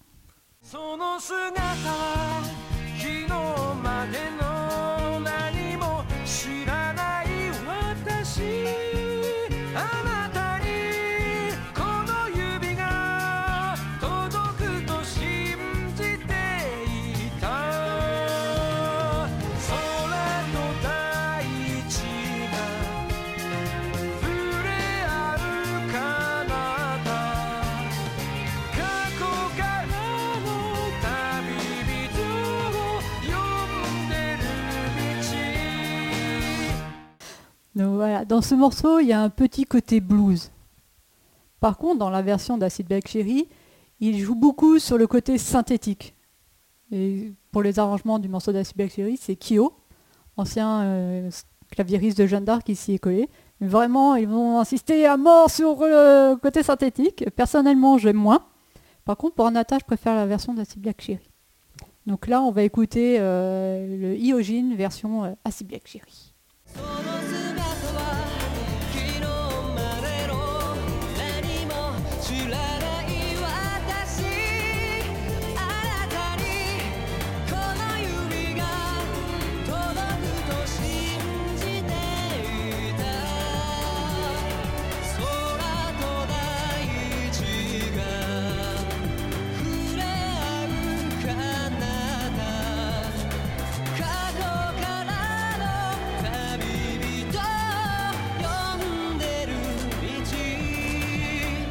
Donc c'est vraiment... euh, Deux styles différents. Alors il faut savoir que quand même, Black Cherry se rapproche un peu plus de la version originelle, étrangement. Donc le morceau en lui-même, donc il est titré Iojin Silk Road no Tema. Donc Iojin ça veut dire l'étranger. C'est un titre de Sayuri Kubota qui est sorti en 1979, qui a atteint la première place à l'Oricon et qui a un disque de platine. Donc à l'origine, ce morceau n'avait pas ce nom, il s'appelait Shiroi Asa. Ce qui fait donc l'eau blanche. Ce qu'il faut savoir, c'est que ça avait absolument rien à voir avec euh, des musiques du Moyen-Orient ni rien. Non, non, c'est en fait l'inspiration, c'était euh, devant la gare de Kunitachi au Japon. Une scène de vie quotidienne avec un terrain vague où des enfants jouent. Besoins, mais pour les besoins d'une pub télé de Sanyo. Et donc la pub a été tournée en Afghanistan, donc avec euh, dans le désert, euh, un cavalier sur son cheval, une femme voilée portant un, pot rempli d'eau. Donc il a fallu donner un côté un peu plus euh, exotique à l'intro. Donc c'est le producteur qui a demandé à, voilà, qu'on donne ce petit côté. Et bah, l'année de la sortie de ce morceau, au début d'année, il y avait un autre morceau qui est sorti, Miserarete Agekai no Tema, de Judy Hong, et qui a fait un succès euh, au Japon monstrueux. Et euh, donc il y avait aussi ce petit côté exotique. Donc le morceau de Sayuri, qui s'appelait au départ juste Iojin, bah, ils ont décidé de, de surfer sur cette vague exotique et de rajouter le sous-titre Silk Road no Tema. Pour copier le Agekai no Tema. Donc Agekai no Tema, c'est le thème de la mer Égée. On a voyagé, hein, là, c'est... Donc un morceau qui décrit juste ce qui se passe au Japon se retrouve à voir des airs exotiques du Moyen-Orient. ok. Bon. Donc euh, on va parler un petit peu de, euh, de, de Hiroji Miyamoto, hein, quand même, c'est lui qui a fait la reprise. Donc euh, bon, il est facilement repérable. C'est un gars qui est en jean, chemise, veste, impeccable, sauf la coiffure. Il a une grosse touffe de cheveux euh, complètement débraillée, euh, il fait très fou. D'ailleurs, il est apparu dans un des clips de Shinarigo, un chanteur du elle. Et dans ce clip-là, Shinarigo est toujours impeccable, dans son kimono, très droite, rien qui dépasse. Alors que lui, euh, avec les cheveux débraillés, va bouger dans tous les sens, à faire le fou. Et euh, bah, il a aussi euh, fait des collaborations avec Tokyo, Ska Paradise. Mais lui, son, enfin, il s'est pas fait connu, enfin, il s'est pas fait connaître par sa carrière solo. En fait, c'est le chanteur et guitariste du groupe Elephant Ka- Kashimashi, qui est un groupe qui est de rock très connu au Japon et qui a même été, dont l'un des albums a été déclaré par Rolling Stone Japan faire partie des 50 plus grands groupes de rock au Japon. Donc, euh, Hiroji, euh, en 2012, euh, il s'est fait diagnostiquer d'une perte de l'ouïe gauche. Il a été opéré. Donc malgré ses, ses problèmes d'oreille, bah, il continue sa carrière. On en connaît d'autres hein, qui, sont hein, qui font de la chanson. Ouais Voilà. Lui au moins, euh, même après son opération, il continue à chanter bien et tout. Et donc euh, là, il sort son album Romance. Donc voilà, que des reprises de chansons de femmes. Et on trouve euh, sur cet album aussi une reprise de First Love de Tada Hikaru. Ah, ben voilà. Quand Ah on bah vous voilà. dit que Ah tout bah est lié. Il n'y a pas de hasard. Très bien, merci pour ce premier focus et on enchaîne avec toi Tanja et tu nous parles de Shell Miko Disco. Oui, de... enfin, moi je dis Kelmiko. Mais... Ah, mais attends, tu as peut-être raison. hein, moi, non, mais euh, moi, la dernière fois je m'étais déjà planté sur la prononciation, donc je dis plus rien maintenant. Ah non, non, mais ça- ça- tu as certainement raison pour le coup. Et donc euh, là, euh, bah, c'est un, duo féminin composé de Rachel et Mamiko. Qui, alors leur son, ça oscille entre hip-hop et électro-pop. C'est pas du tout le truc que j'écoute d'habitude, mais euh, là pour le coup, euh, je sais pas si vous avez entendu le générique euh, Easy Breezy de euh, Keep Your Hands Off. Je l'ai pas vu encore, je Non, pas tu- vu. Ah bah non, c'est horrible ça. Non, tu sors. Je suis chez moi alors non, mais bah justement, t'as le temps de regarder. qui est donc un animé sur. c'est- tiré d'un manga, donc sur. Euh, comment s'appelle Sur le- les, animés, justement, comment faire un animé. Et donc le, clip, euh, enfin le, générique, il est vraiment génial. La chanson est vraiment absolument, absolument géniale. Très dansante, tu. Voilà, quoi, tu, tu la retiens tout de suite. Donc du coup, je suis allée écouter un peu le reste de leur euh, disco.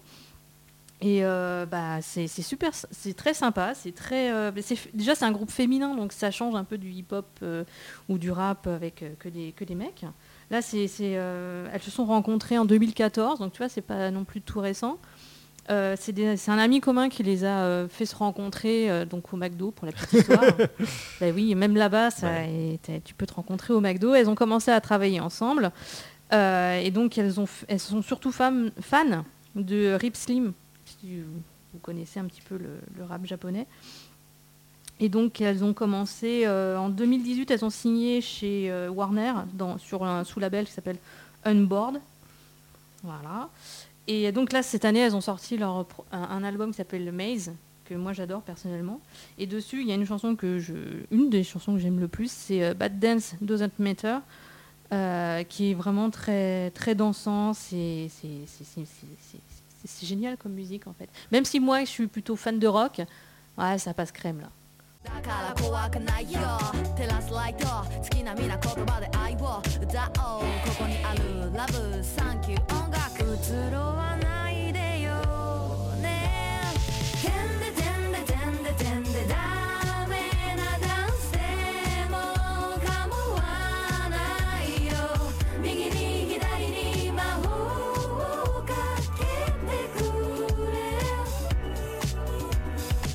Très bien, on enchaîne avec euh, le dossier que nous a préparé Xavier. Le J-Pop Social Club.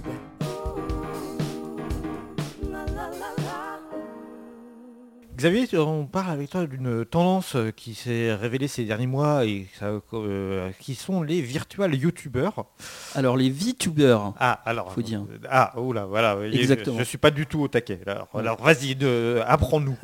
Alors tout à fait. Donc aujourd'hui, je vous parle de VTuber. Alors qu'est-ce que c'est? Ah, VTuber en fait signifie virtual YouTuber. Euh, et il s'agit d'un personnage intelligent indépendant qui se présente la plupart du temps sous forme animée en 2D ou en 3D. Donc le VTuber euh, se met en scène, euh, crée ses contenus et les publie sur YouTube, forcément. Euh, et en plus de sa chaîne YouTube, le VTuber possède ses propres réseaux sociaux où il peut interagir avec sa communauté, donc, donc hors YouTube. Donc le VTuber le plus connu est en fait une VTubeuse. Et d'ailleurs, en fait, c'est vraiment très étrange qu'ils aient appelé ça VTuber, parce que 80% des VTubers, c'est des filles. Enfin, c'est des personnages féminins. Donc on voit bien que c'est des hommes qui ont créé ça. hein. Ouais. Donc la VTubeuse la plus connue euh, s'appelle Kizuna Ai.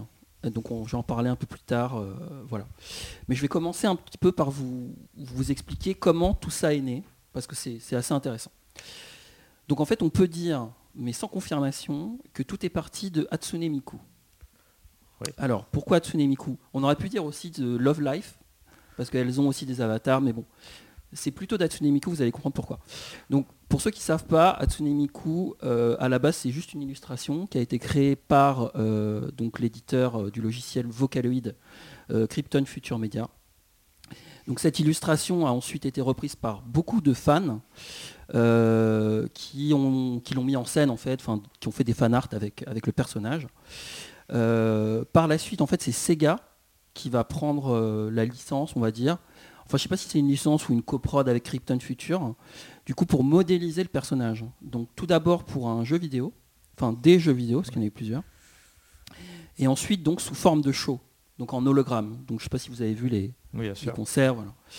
Euh, donc, en fait, c'est le, le- le terme vocaloïde ensuite est utilisé pour définir euh, le personnage de, de en fait, son, son type de, de- personnage. Parce qu'on ne sait pas trop si c'est un humain, donc c'est un, humanoïde, on va dire, voilà, ça comme ça, virtuel. Donc, euh, donc voilà. Donc ensuite, euh, le, donc Mi- Miku Hatsune, euh, bah, du coup, sa popularité, elle grimpe. Et euh, du coup, il y a d'autres sociétés qui commencent à faire la même chose. Donc, euh, vous connaissez l'autre Vocaloid, par exemple, IA, euh, où il y a eu un show, euh, d'ailleurs, euh, en France. Euh, donc voilà, donc en fait, il y a un peu d'autres sociétés qui commencent à, faire ça. Euh, donc pour, les Vocaloids, en fait, le modèle économique, euh, c'est le, modèle- le modèle économique de l'industrie de la musique. hein. C'est-à-dire que euh, c'est euh, des revenus qui sont liés aux sorties de, singles, euh, au merchandising donc, et, et, au, et. Euh, donc en fait, en termes de marketing et de canal de vente, c'est exactement la même chose que, que pour les groupes humains, on va dire. Voilà. Donc en fait, euh, ce qui se passe après, c'est qu'entre 2010 et 2015, il y a plusieurs euh, paramètres qui vont, qui vont bousculer les choses, qui vont changer les choses. Donc d'une part, en fait, YouTube est de plus en plus utilisé dans l'industrie de la musique pour promouvoir les artistes à l'international. Donc je, me réfère à la K-pop parce que c'est eux qui ont le plus réussi à utiliser cet outil en fait pour vraiment euh, euh, promouvoir euh, leurs artistes. Et ensuite, donc avec YouTube est apparu donc des créateurs vidéo, enfin de contenu vidéo, bah, qui se sont mis en avant et qui sont devenus bah, petit à petit des YouTubeurs. Voilà. Donc en fait au Japon, y a, ça donne une idée à une personne qui s'appelle Takeshi Osaka, euh, qui est donc le fondateur et le CEO de la société Active 8, donc qui crée Kizuna Ai, donc la première VTubeuse, en, en 2016. Alors, bon, moi je parle là de, de la société, mais il faut savoir que cette société-là, euh, à la base, en fait, elle est, elle est invisible pour le grand public. hein. D'accord. C'est-à-dire qu'en fait, Kizuna Ai, elle, elle apparaît euh, En tant que personnage. en tant que, en tant que enfin, personnage. quel- Artiste même, pardon, artiste du coup. Mais bah, personnage quoi. On alors, considère en- qu'elle est, elle est réelle quoi. Oui, voilà, elle est, elle est réelle. En fait, elle a, elle a un background. euh, Donc, euh, donc voilà. Et d'ailleurs, je vous invite à lire l'interview donc du CEO de, de Activate, qui est, enfin, on mettra un, un lien, mais c'est sur le site Japan Anime Music Lab.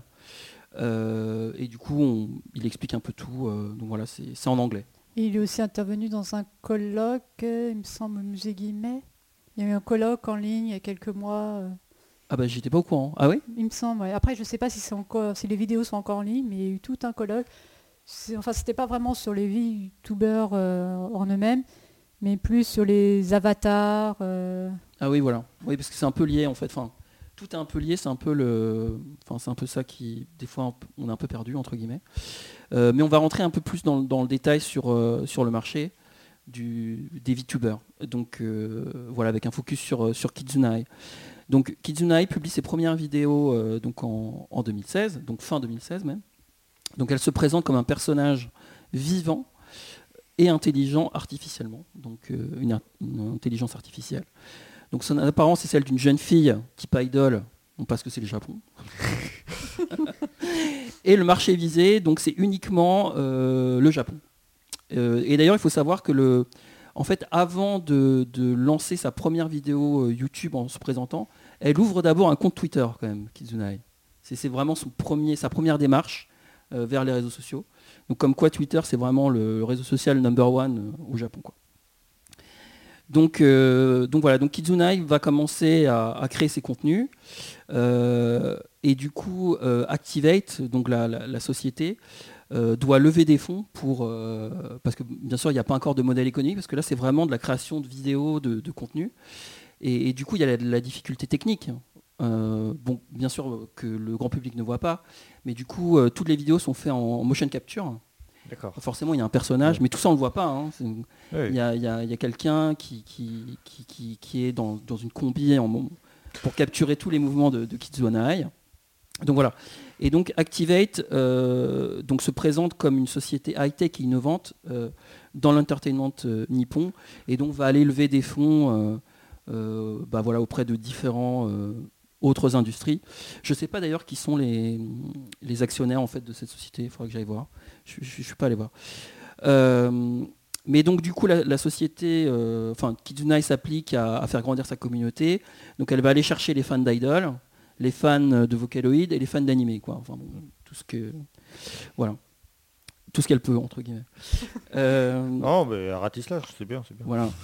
Euh, donc la première année de son existence, euh, la youtubeuse sort tout type de, de vidéos. Donc elle parle de ses passions. Oui, donc- c'est ça, parce que c'est pas que de la chanson, c'est ça qui, c'est vraiment Alors- une youtubeuse comme on. peut- Voilà, c'est ça. mais, mais- mais je, vais, je vais y arriver à la musique parce que, voilà, en fait, j'allais dire justement que les deux grandes passions, on va dire, de, de, de Kizunai, c'est le gaming et la musique.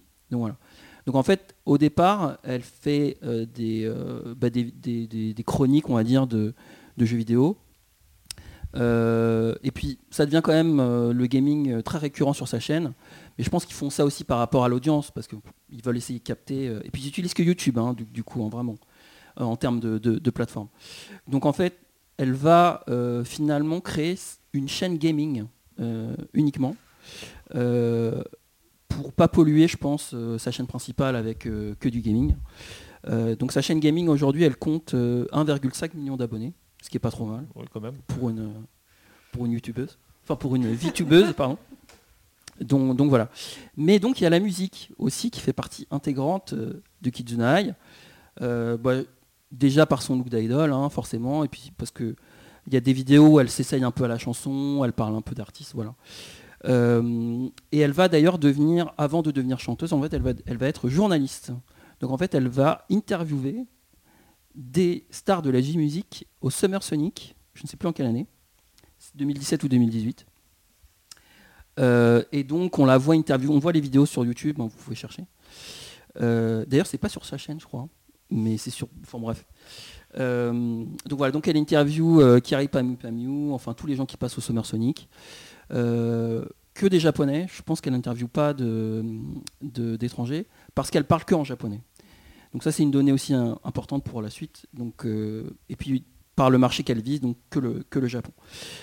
Donc en fait, de par ces rencontres, euh, elle va commencer des collaborations donc, euh, avec des, des artistes, dont Nakata, donc pas le joueur de foot, hein, mais le producteur de Kirai Pamu Pamu, euh, Perfume Capsule, j'en passe les meilleurs. Donc euh, aujourd'hui, euh, elle a donc plusieurs chansons à son actif avec des featuring.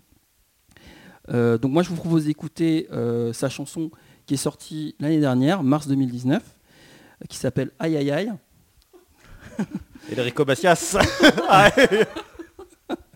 Mais elle a- elle- elle a- donc ça, ça- sur YouTube en fait, donc il y a un clip d'ailleurs qui est, qui est très très sympa, qui a 14 millions de vues déjà quand même. donc en fait, elle fait vraiment partie des, des- des gros artistes. Euh, et donc j'ai choisi cette chanson parce que euh, bon bah déjà parce que le, producteur c'est Nakata et parce que j'aime bien et c'est vraiment un hit en fait ce titre donc euh, voilà on l'écoute.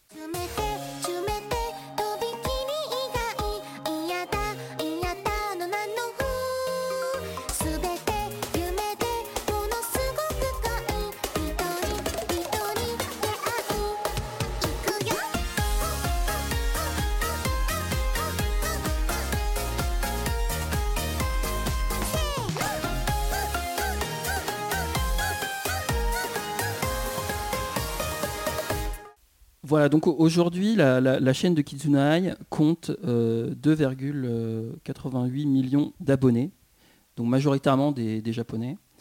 Euh, mais du coup, euh, enfin, il y a aussi d'autres, euh, enfin une audience internationale, mais bon, c'est majoritairement vraiment que, japonais. Euh, donc aujourd'hui, on peut dire qu'elle est reconnue comme, euh, enfin, en tant que youtubeuse euh, avec une communauté euh, fidèle. Euh, voilà, et on l'a, on l'a nommée euh, VTubeuse, quoi. Enfin, VTuber, parce que du coup, c'est VTuber. Euh, donc voilà, mais du coup, il y, a- des changements parce qu'elle n'est elle est pas toute seule, Kizunai. En fait, elle a d'autres copains.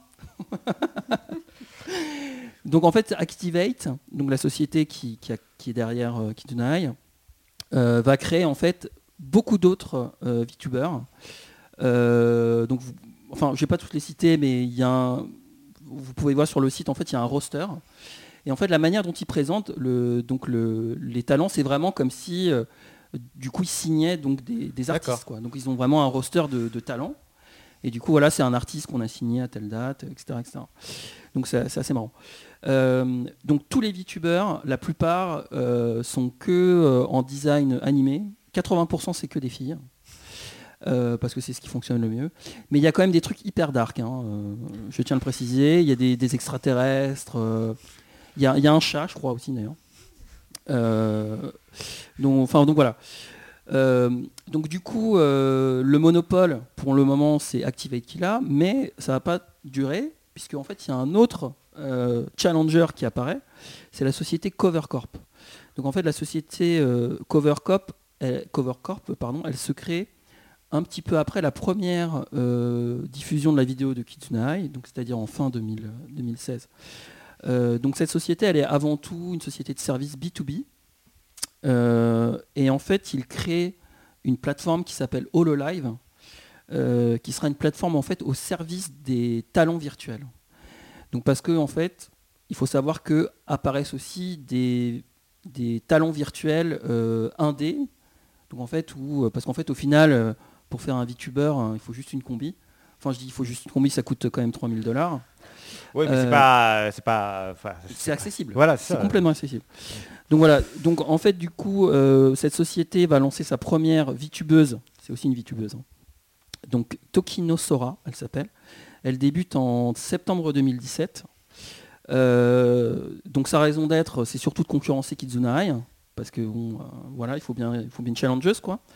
Donc elle a aujourd'hui 100 000 euh, abonnés, ce qui est très loin de la performance de, Oui. de Kizuna Ai. Mais elle arrive tout de même à tirer son épingle du jeu en faisant ses débuts en Major chez Victor Entertainment, donc en mars 2019. Donc là, c'est ça qui est intéressant, c'est par rapport à Kizunae qui est dans, qui, qui n'a pas de label euh, musical à proprement parler, ça reste ça. là, tra- il travaille vraiment en collaboration avec les, la- les labels déjà établis, quoi. Voilà, donc et, euh, du coup, euh, euh, Tokino Sora, c'est une, des premières à être entre guillemets euh, réellement euh, labellisée en, tant que major. Euh, mais du coup, maintenant, on voit d'autres artistes, enfin virtuelles, vi- enfin VTubeuses, mais qui sont pas vraiment des VTubeuses en fait, qui sont plus des, bah, des virtuels artistes. qui sont dans les rosters par exemple d'Universal. Parce que par exemple Universal Japan, ils ont une, aussi une VTubeuse euh, de, donc, qui a été créée d'ailleurs, je sais pas par qui. Euh, je pense pas que ce soit Universal directement. Mais si ça, si ça se trouve, ils ont sous-traité à Activate ou, à, ou à Covercorp, tu vois, qui font. Voilà. Enfin bref, donc du coup, euh, du coup effectivement, le, les, les, les, les virtual artistes, en fait, euh, bah, sont. Enfin, j'allais dire dominent la chanson, mais dominent pas la J-pop, mais en fait apparaissent beaucoup euh, sur, euh, avec des sorties en fait, de, de singles, euh, donc de, de, de J-pop. quoi. Et donc, est-ce que comme les Vocaloid, il y a des concerts? Alors, en fait, il y a effectivement. Enfin, j'allais arriver après, mais bon, c'est pas. Non, non, mais très bonne question. En fait, ce qui se passe, c'est que. Alors, c'est surtout. Euh, Kizunai, au départ, ses apparitions, c'est vraiment juste, par exemple, voilà, comme je disais tout à l'heure, au Summer Sonic. C'est pas un show, c'est-à-dire Mm. qu'elle apparaît en tant que journaliste. Parce qu'en fait, Kizunai, sa différence, c'est que. Elle, elle vient pas de la musique, elle, elle vient vraiment de. C'est une influenceuse en fait. C'est d'abord. D'accord. C'est pas. C'est pas une artiste musicale. Euh, mais par contre, chez Hololive, effectivement, ils ont fait un espèce de. de hum, enfin, euh, au-delà de Tokino Sora, en fait, il y a d'autres euh, artistes qui sont vraiment que des artistes de J-pop. Et du coup, il y a eu un, un festival qui s'appelle le Holofest. c'est pas très original. Euh, et en fait, on voit, c'est pareil, il y a des vidéos, donc c'est euh, bah, un peu à la Miku Hatsune, hein, c'est Mm. de la rétroprojection euh, sur euh, une plaque de, de plexiglas. Et du coup, il y a genre, euh, il y a une vidéo où on voit, elles sont, elles sont 15 ou 20 en fait sur scène D'accord. à chanter. euh, donc voilà, donc en fait au niveau du show, il y a, il y a aussi euh, du show. Euh, je pense que les shows sont arrivés plus en 2019, mais du coup bah, en 2020, euh, bah, Ouais, avec les coronavirus. il n'y a plus rien. Euh, donc voilà, donc en fait oui, il y a, y y du il y a du show, il y a du live, et, euh, et du coup y a, a- la, fin, la musique est très présente chez ces, ces, ces VTubeuses. Quoi. Et il y a la plateforme ZAN, dont je parlais tout à l'heure d'Avex, où euh, pour l'instant je crois qu'il n'y a que trois concerts qui, ont, qui sont proposés, dont deux de virtual artistes. Bah, voilà. Euh, donc en fait c'est surtout voilà euh, Holo Live et, et Activate en fait qui, qui dominent le marché et, euh, et donc comme ils utilisent beaucoup YouTube et que la communauté internationale elle grandit ils se disent bah, il faut aller euh, chercher un peu à l'international on va faire un peu de de, de, de, de la, de la promo de l'investissement quoi Euh, donc en fait le passage à l'international euh, en fait il est surtout le, c'est, c'est surtout en fait le passage dans une autre langue. Mhm. Voilà, forcément. Donc à votre avis, quel marché ils vont d'abord choisir? Amérique du Sud. Non Ah non, bah, les États-Unis non. La Chine. Alors les deux sociétés, c'est ça qui est bizarre, elles vont tous les deux commencer par la Chine. Donc en fait, Kizunai, euh, elle va sortir, elle va créer une chaîne euh, en fait en chinois, où en fait c'est son personnage en chinois, mais qui peut interagir avec son personnage en japonais. Donc en fait, il y a des vidéos où elle parle en chinois, Et enfin répond, une, euh, la Kizunai chinoise parle en chinois et la Kizunai euh, japonaise lui répond en japonais. Et donc c'est sous-titré en chinois-japonais, en fait. Pas en anglais encore, c'est pas, pas encore sous-titré en anglais. Euh, donc la différence euh, sur l'autre société, donc Hololive, c'est qu'eux ils sont un petit peu plus futés, à mon avis. C'est qu'en fait ils vont créer des, des nouveaux influenceurs, mais qui sont un peu différents des, de, de- de ce qu'ils ont fait pour le Japon. Ils vont vraiment adapter un peu plus en fait le, le, le- le- je veux dire les, les, les talents en fait pour le, pour le marché qu'ils ciblent. Et d'ailleurs, le- chez HoloLive, en fait, les, bah, les, les VTubers euh, sont pas sur YouTube. En fait, ils sont sur des plateformes chinoises. D'accord. En fait, on peut, on peut même pas les regarder. nous. Donc, enfin, sauf euh, les Chinois, bien sûr. Euh, donc voilà. Mais en tout cas, pour euh, pour euh, pour HoloLive et pour Ac- Activate, euh, on peut voir voilà sur leur site euh, tous les, les talents en fait qui, qui, qui existent. donc pour HoloLive, en fait, ils ont fait Chine, Indonésie, surtout. Et, et donc les talents anglais sont arrivés en septembre 2020. D'accord. Et oui, c'est- il n'y a que 4 mois. Donc en fait, ils sortent 5 talents donc, euh, qui s'appellent, alors je vais vous dire les noms, donc Takanishi Kiara, euh, Ninomae Inanis, Guar Gura, Watson Amelia et Mori euh, Calliope.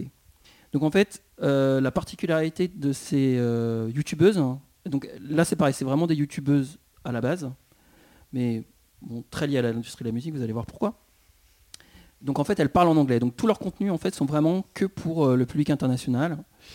Et, euh, et en fait, ce qui est assez intéressant, donc je pense que c'est grâce à plusieurs facteurs, mais je vais en, en venir après pour conclure tout, le dossier. Euh, donc en fait, ces, cinq euh, youtubeuses ont une, ascension assez fulgurante. Donc par exemple, Maury Calliope qui a sorti donc, son EP en septembre, là, euh, son titre le plus connu sur YouTube, il a déjà 9 millions de vues.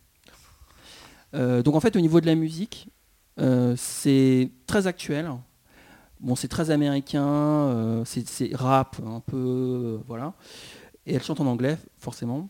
Donc, euh, donc voilà, donc le titre de, Calliope Mori, il s'appelle Excuse my rudeness, but could you please rest in peace? Enfin, j'ai pas dit le titre en japonais parce qu'il y a aussi le titre en japonais, j'ai dit le titre en anglais. Donc voilà, on peut l'écouter aussi.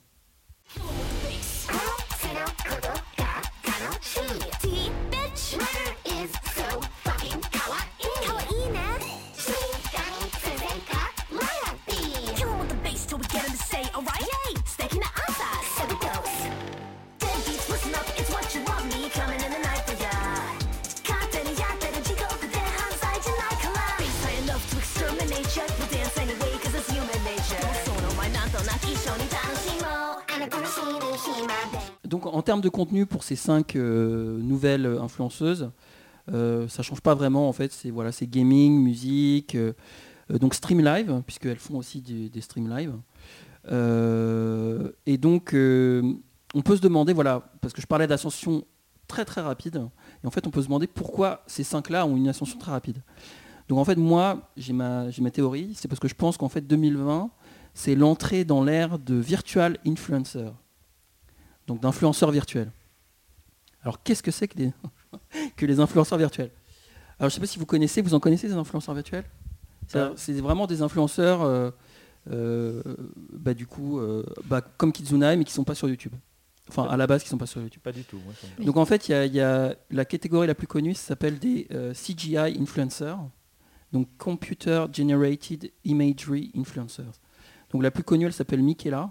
Euh, sur son compte Instagram, elle a plus de 2 millions d'abonnés. Euh, donc elle est surtout utilisée euh, dans la mode. Et en fait, elle a des liens. enfin, elle, se met en scène en fait avec des, avec des stars de, de la musique ou de la mode. C'est surtout utilisé dans, dans, dans la mode. Donc, elle a aussi, elle, sorti des chansons donc, qui ont été. Euh, euh, Enfin, qui, qui, qui sont plus ou moins un succès. Mais moi, j'aime moins en fait ce qu'elle fait, elle. Peut-être parce que c'est pas une japonaise, j'en sais rien. Euh, donc voilà, mais en fait, voilà, tous ces, euh, tous ces influenceurs virtuels aujourd'hui, c'est devenu des influenceurs parce qu'en fait, maintenant, ils sont dans des campagnes. Par exemple, Michaela, elle est dans, dans une campagne, elle est dans, une campagne de Samsung, de Galaxy, avec, avec comment il s'appelle, Steve Aoki, Millie Bobby, euh, comment s'appelle, Millie Bobby Brown, la- l'actrice là, la jeune de, de Stranger Things. Bon, enfin, voilà. Euh, donc voilà, donc en fait, il y, a- il y a tous ces influenceurs-là qui, qui aujourd'hui sont liés à la mode, qui sont sortis.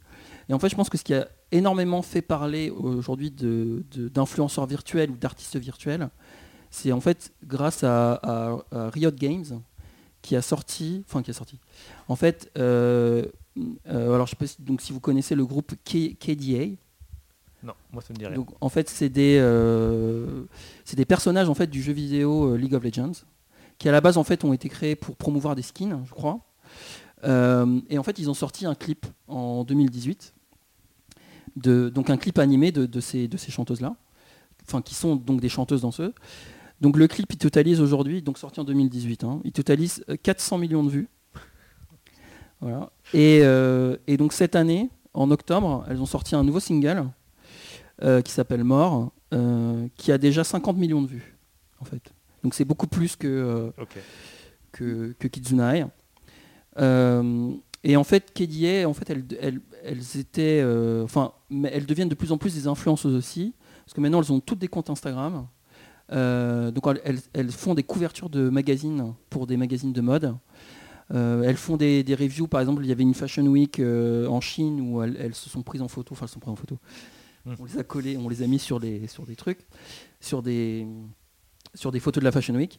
Euh, donc voilà, c'est un peu euh, devenu le, le KDS, c'est un peu les, les Blackpink du, du gaming quoi. Ah, dire. ça y est, il a placé Blackpink, il est content. C'est aussi ça, parce exactement. que certaines grandes marques comme euh, Vuitton essayent d'attirer l'univers des gaming. Ils ont par exemple eu une collaboration, je crois, avec League of, Legends, Oui, ben voilà, c'est ça. avec, euh, Oui, tout à fait. avec euh, leurs sacs, leurs motifs euh, ça. mis sur les C'est ça, personnages. c'est ça, exactement. Il y a eu aussi euh, Final Fantasy, euh, les personnages qui font des, euh, des pubs pour euh, Diamod, je crois que c'était Ah, je, euh, sais, je sais pas. celle de Final Fantasy XIII, euh, l'héroïne dont j'ai oublié le nom, avec les cheveux roses, qui pareil, pas qui a eu euh, des, euh, qui a été relookée pour des campagnes de, de mode. Ouais. D'accord. Ah bah je savais pas ça pour Final Fantasy. Effectivement par rapport à Louis Vuitton et, League of Legends, donc c'est pour ça que c'est lié aussi à ces personnages-là, donc de, KDA. Euh, et, voilà, donc du coup KDA là pour le coup c'est vraiment un projet euh, qui à la base partait pas du tout du, développement d'influenceuses et de, youtubeuses, mais elles sont en train de devenir petit à petit. Et, euh, et donc du coup voilà, je pense que c'est pour ça, pour revenir là sur euh, Hololive, je pense que c'est pour ça que ces cinq talents là, elles ont eu une croissance euh, euh, très très forte, parce qu'en fait aujourd'hui il y a beaucoup beaucoup d'influenceurs euh, virtuels qui apparaissent, et il y a même des vieux, enfin des vieux, des, des vieilles licences entre guillemets, qui deviennent des influenceurs virtuels, comme par exemple Barbie. Ok. Donc voilà. Donc pour terminer, je vous invite à aller voir si ça vous intéresse, les virtuels euh, euh, influenceurs, euh, à aller sur un site qui s'appelle Virtual Humans et qui répertorie en fait tous les influenceurs virtuels du monde entier. Euh, Kizunai, forcément, la, plus connue, et la seule VTubeuse, la vraie VTubeuse. Parce que VTuber, du coup, c'est vraiment japonais hein, comme, comme terme. Euh, mais c'est de plus en plus reconnu euh, voilà, à l'international. Donc voilà, et du coup sur ce site, vous pourrez voir que le virtual influenceur français le plus connu et le seul, c'est une abeille. Putain, tu- euh, je je m'attendais à un truc genre produit à taupe ou je sais pas, tu vois, mais un truc, horrible. mais bon, on n'est pas loin. hein. C'est ça. ok. Bah écoute, euh, merci beaucoup pour ce dossier. Franchement, c'est vrai que c'est un domaine moi que personnellement je maîtrisais pas du tout. Donc euh, là, au moins, euh, voilà. Maintenant, Bah, écoute, euh, j'étais content d'en parler, Bah parce ouais. qu'il fallait en parler, hein, les VTubers, bah, oui, oui, non, mais c'est ce sera les stars de demain. C'est ça. Et puis Oui. surtout, bah du coup, ça, ça offre quand même des, des possibilités à l'industrie. euh, voilà quoi. Là, D'ailleurs, il n'y a pas, enfin, il n'y a pas eu ou va pas y avoir bientôt un marché virtu- un virtual market avec des des, VTu- des VTubers et Miyavi Un- un qui event? intervient. Ouais, Ah, je sais pas. Ah oui, il y en faut voir. C'est le Miyavi, on a parlé. Faudrait Ah, bah, revoir voir, son compte. euh. Ok. Mais de toute façon, de plus en plus, euh, enfin en plus avec le Covid. euh, Oui, voilà, Ouais. c'est ça. ouais. enfin, voilà, Et puis au moins, en plus, c'est des, des- des artistes que tu peux faire bosser euh, comme euh, des forcenés et ils sont Exactement. jamais fatigués. Mais, mais, mais- mais tu, mais tu sais que ça c'est l'argument en fait pour les marques, donc pour les gens qui créent des, les virtual youtubeurs, c'est que en fait vous aurez jamais de problème avec, euh, Bah ouais. avec le virtual youtubeur parce qu'en fait il va accepter tout ce que vous voulez, il travaille non-stop, il n'y a pas de problème euh, voilà, euh, Il y a des, il y a la- personnel, on va il y a dire. aussi l'anonymat Il a- il y pour a euh, l'anonymat, les Utaïté par exemple qui veulent pas se dévoiler. Voilà. Ou alors par exemple pour les, les anciens euh, tu vois, influenceurs qui veulent se reconvertir ou, prendre leur retraite ou qui vieillissent et qui veulent Mhm. rester jeunes. Ah tout- oui. Ils, euh, ils deviennent des, des, VTubers. D'accord, euh, effectivement. Non, non, mais euh, ok. Et ben écoute, donc à suivre. et peut-être effectivement un développement du coup, voilà, vraiment effectivement maintenant en Europe, peut-être plus. Bah oui, non mais de toute façon il y a- plein d'influenceurs virtuels, voilà, français, italiens, enfin français, il y en a qu'un mais donc italien, anglais, bon ça vient surtout des États-Unis quand même, hein, de toute façon, mais voilà. Très bien. Bah merci Xavier. Et on enchaîne avec la suite des focus. C'est parti.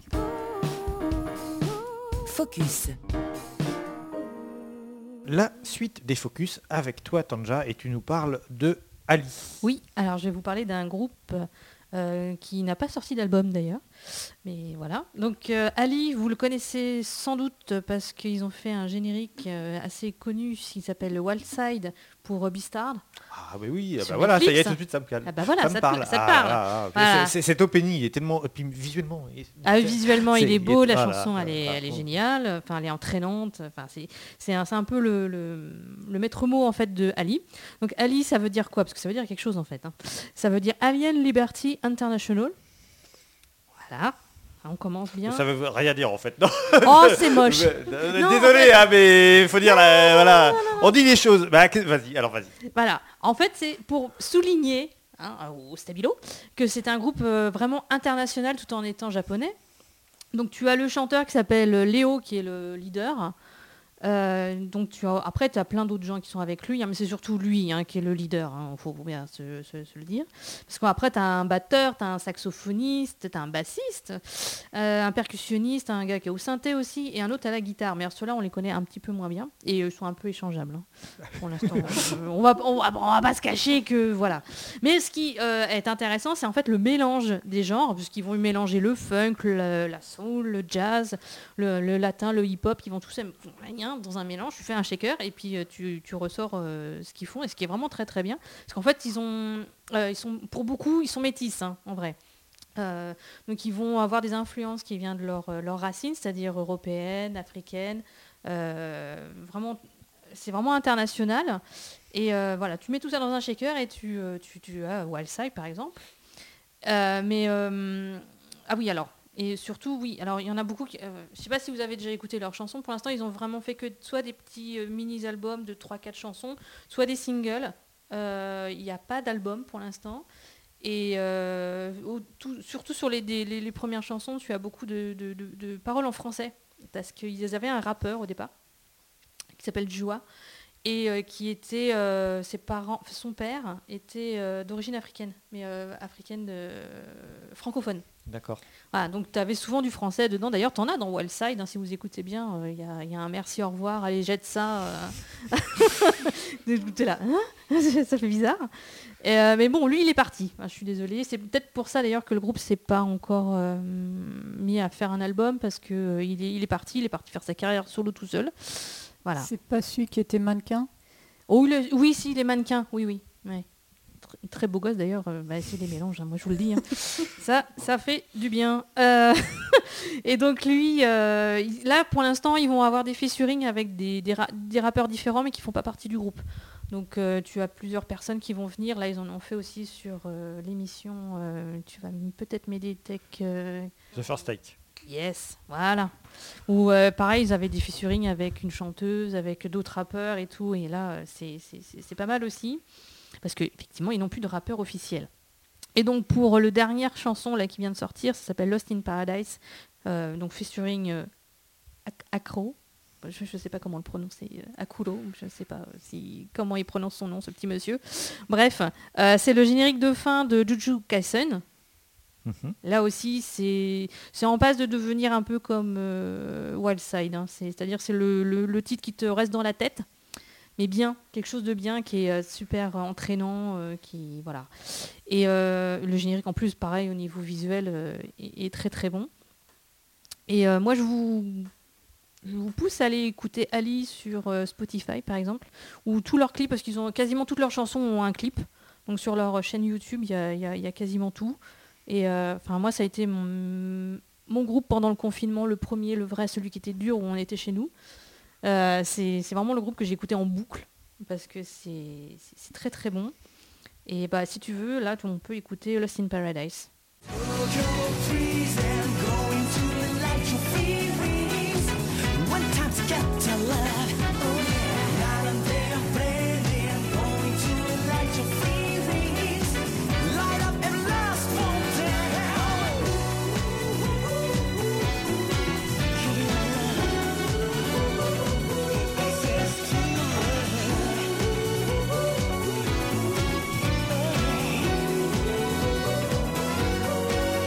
On passe avec euh, toi, Dorothée, et euh, je sais même pas comment on prononce. je, je sais, voilà. Oui, bah, J'ai décidé que comme l'année 2020 était folle, de finir avec un focus sur une bande de, enfin même deux bandes de tarés. À ma gauche, Hens, un trio pop pop hardcore qui a débuté avec un clip de post-forêt arrosée. À ma droite, euh, Spark Sancho, quatre fous furieux adeptes de la corne de brume. D'ailleurs, si vous trouvez que le groupe Badass commence à avoir un grain, c'est à cause d'eux. Donc, planquer les recordeurs, enfermer les pou- poupées gonflables, la White Tiger Squad fait des ravages sur les ciboulots.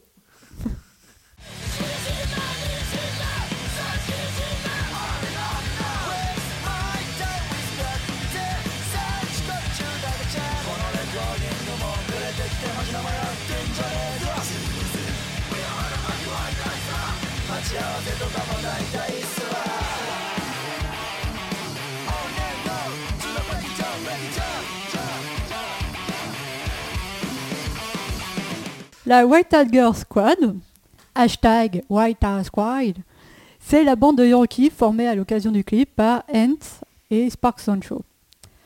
Donc le morceau commence avec euh, l'annonce de la dissolution du groupe.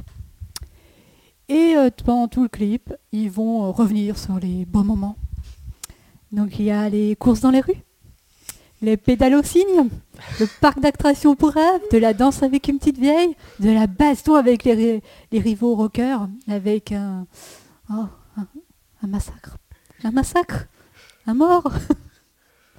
Et le tout ponctué par les mimiques euh, com- complètement hallucinantes du chanteur de Hans. Il est très très fort. hein. Donc c'est drôle, c'est rythmé, c'est débile. Ça donne envie de se relancer dans une partie de Secret World et de faire les, les quêtes Tokyo du MMO. Donc, ce, le clip date un peu.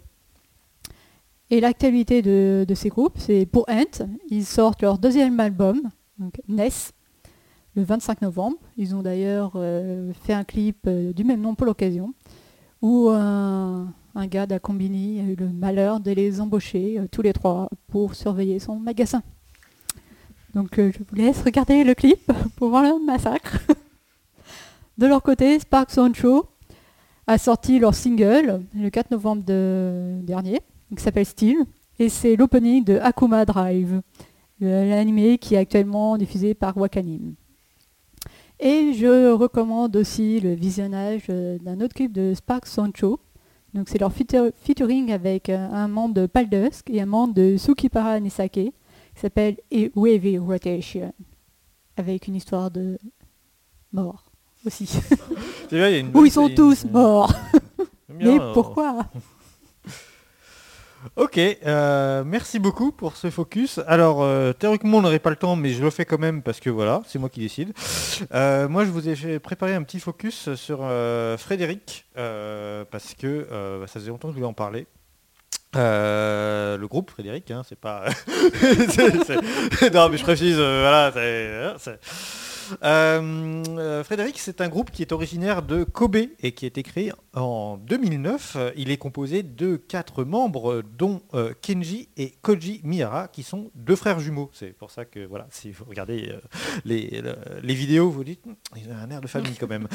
Euh, voilà, donc ils sont euh, au chant à la guitare et à la basse, et donc c'est vraiment eux qui sont vraiment à l'origine de la formation. hein. Euh, à cela s'ajoute Ryuji Akagashira qui est lui aussi à la guitare et enfin euh, Takahashi à la batterie euh, à la batterie depuis 2017 c'est euh, l'un des changements c'est le seul changement majeur dans le groupe puisque auparavant à la batterie on trouvait Kazu qui est parti qui a quitté le groupe en 2015 et alors pour la petite info, voilà, si un jour vous retournez au Japon, il tient maintenant un restaurant à Osaka. Voilà, voilà, vous pouvez aller manger et papoter avec Mais un lui. restaurant de quoi?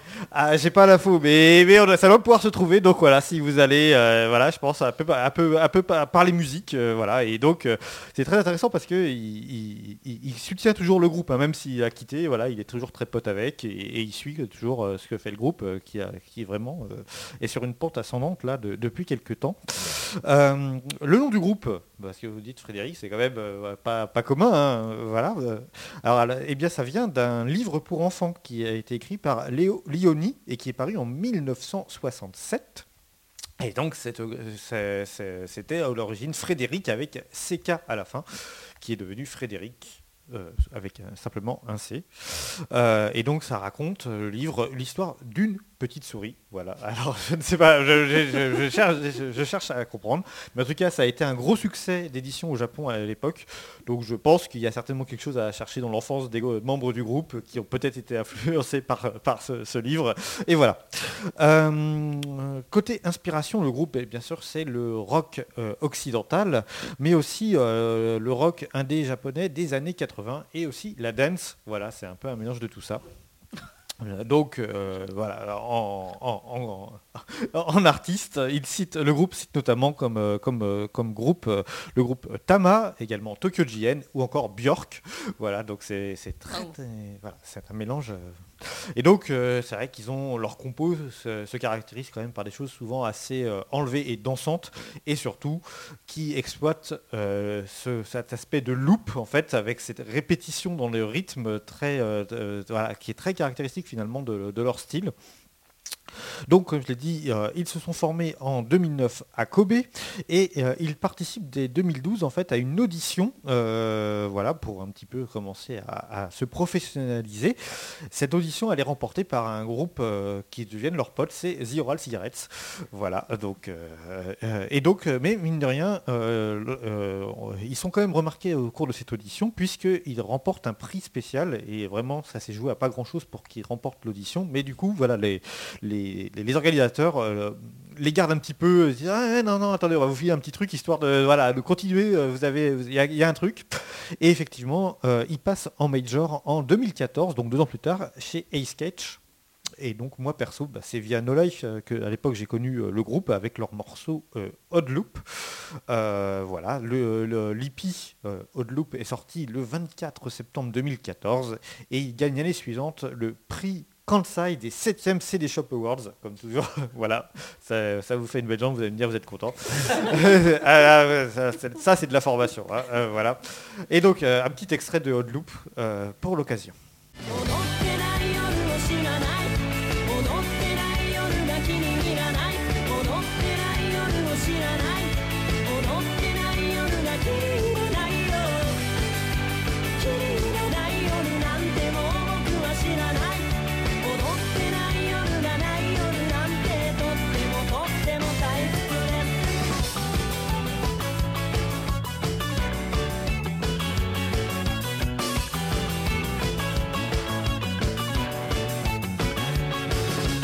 On revient dans le présent. Euh, leur dernière EP en date, qui s'appelle Asso Viva, est sortie le 22 septembre 2020. Et il y a notamment à l'intérieur le- leur dernier single en date qui s'appelle euh, Wake Me Up. Donc pareil, toujours avec ce, côté très, euh, très répétitif dans, dans- dans la rythmique. Alors durant le euh, confinement, euh, comme beaucoup de groupes japonais, ils ont publié un, concert entier sur YouTube. Voilà, ça a été un, peu la, réponse euh, au confinement et, à cet aspect sidérant de, ce qui se passait. Bien, que le confinement japonais, c'était pas exactement le même confinement qu'on a pu vivre en France. Et euh, l'été dernier également, ils ont, euh, ils ont fait euh, une performance acoustique en ligne. Voilà, c'est donc il y a quelques extraits qui sont dispos sur leur chaîne YouTube, qui est elle accessible à l'international. Voilà, je le précise. Et vraiment, ces performances acoustiques, allez y jeter une oreille si vous aimez le groupe. C'est vraiment chouette. C'est vraiment des réorchestrations, voilà, très posées. et c'est vraiment, vra- vraiment très, très cool à écouter. C'est dans un autre style, mais c'est voilà. Euh, niveau live, euh, le 24 février 2020. Donc euh, voilà, ils ont rempli la Yokohama Arena. Ça paraît vraiment, voilà, quand vous dites 24 février 2020, Yokohama Arena, et ouais, tout allait bien, il n'y avait pas de problème. Comme en France en fait, on, réunissait euh, 20 000 personnes dans une salle. Où était le problème Il n'y avait pas de souci, quoi. C'était voilà. Euh, et donc ce, live, euh, il est sorti en, Blu-ray euh, au mois de juillet. Pareil, il y a quelques extraits euh, sur, sur leur chaîne YouTube. Et alors, euh, je n'ai pas trouvé de contre-indication, mais il semblerait qu'ils aient pu réaliser tout de même une nouvelle tournée, une petite tournée des ZEP euh, en octobre-novembre. Euh, voilà. euh, donc, a priori, ils ont pu ré- réunir du monde dans des salles de concert voilà, à l'automne. Et en 2021, Le, premier euh, euh, rendez-vous, on va dire, important, ce sera le 23 février 2021, puisque le groupe jouera pour la première fois au Budokan. Voilà, euh, a priori c'est toujours maintenu, jusqu'à ce qu'ils annoncent autre chose, mais pour le moment c'est toujours annoncé. Voilà, bon, bah, le groupe, sans surprise, se concentre tout de même essentiellement sur le marché japonais. Ils sont tentés, ils ont fait une petite incursion à Singapour il y a quelques temps, mais bon, c'était vraiment timide. Mais néanmoins, le groupe indique euh, vouloir euh, se développer à l'international. Alors qui sait, peut-être un jour qu'on les verra euh, aller un peu plus loin quand ce sera possible. Voilà, ça me tenait à cœur de vous parler un peu de Frédéric. Je suis content, j'ai fait mon focus.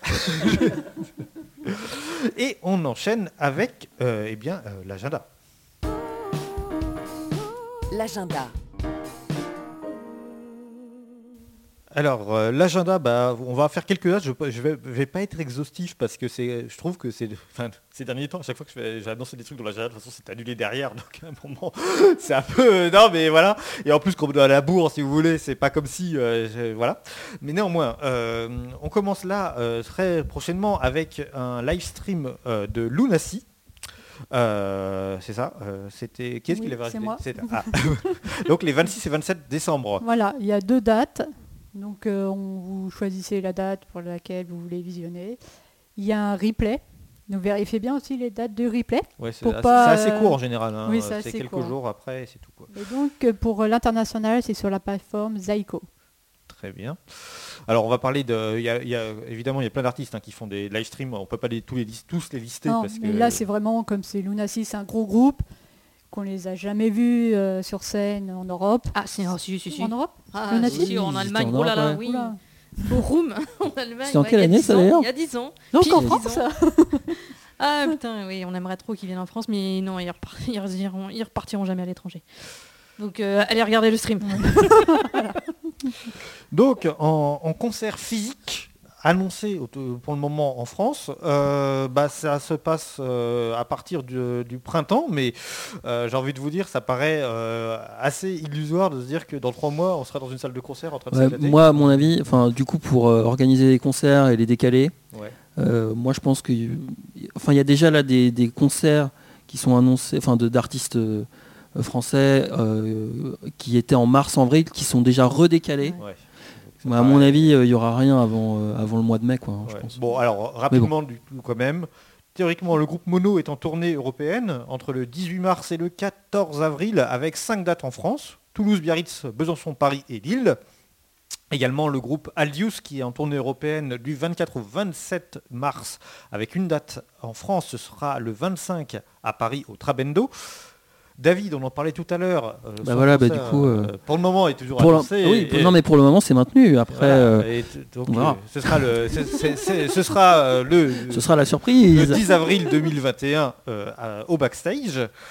Euh, euh, c'est au forum, euh, voilà, ça fait déjà, ils avaient décalé d'un an, mais là, effectivement, on voit arriver la date et on se dit que ça va devenir compliqué.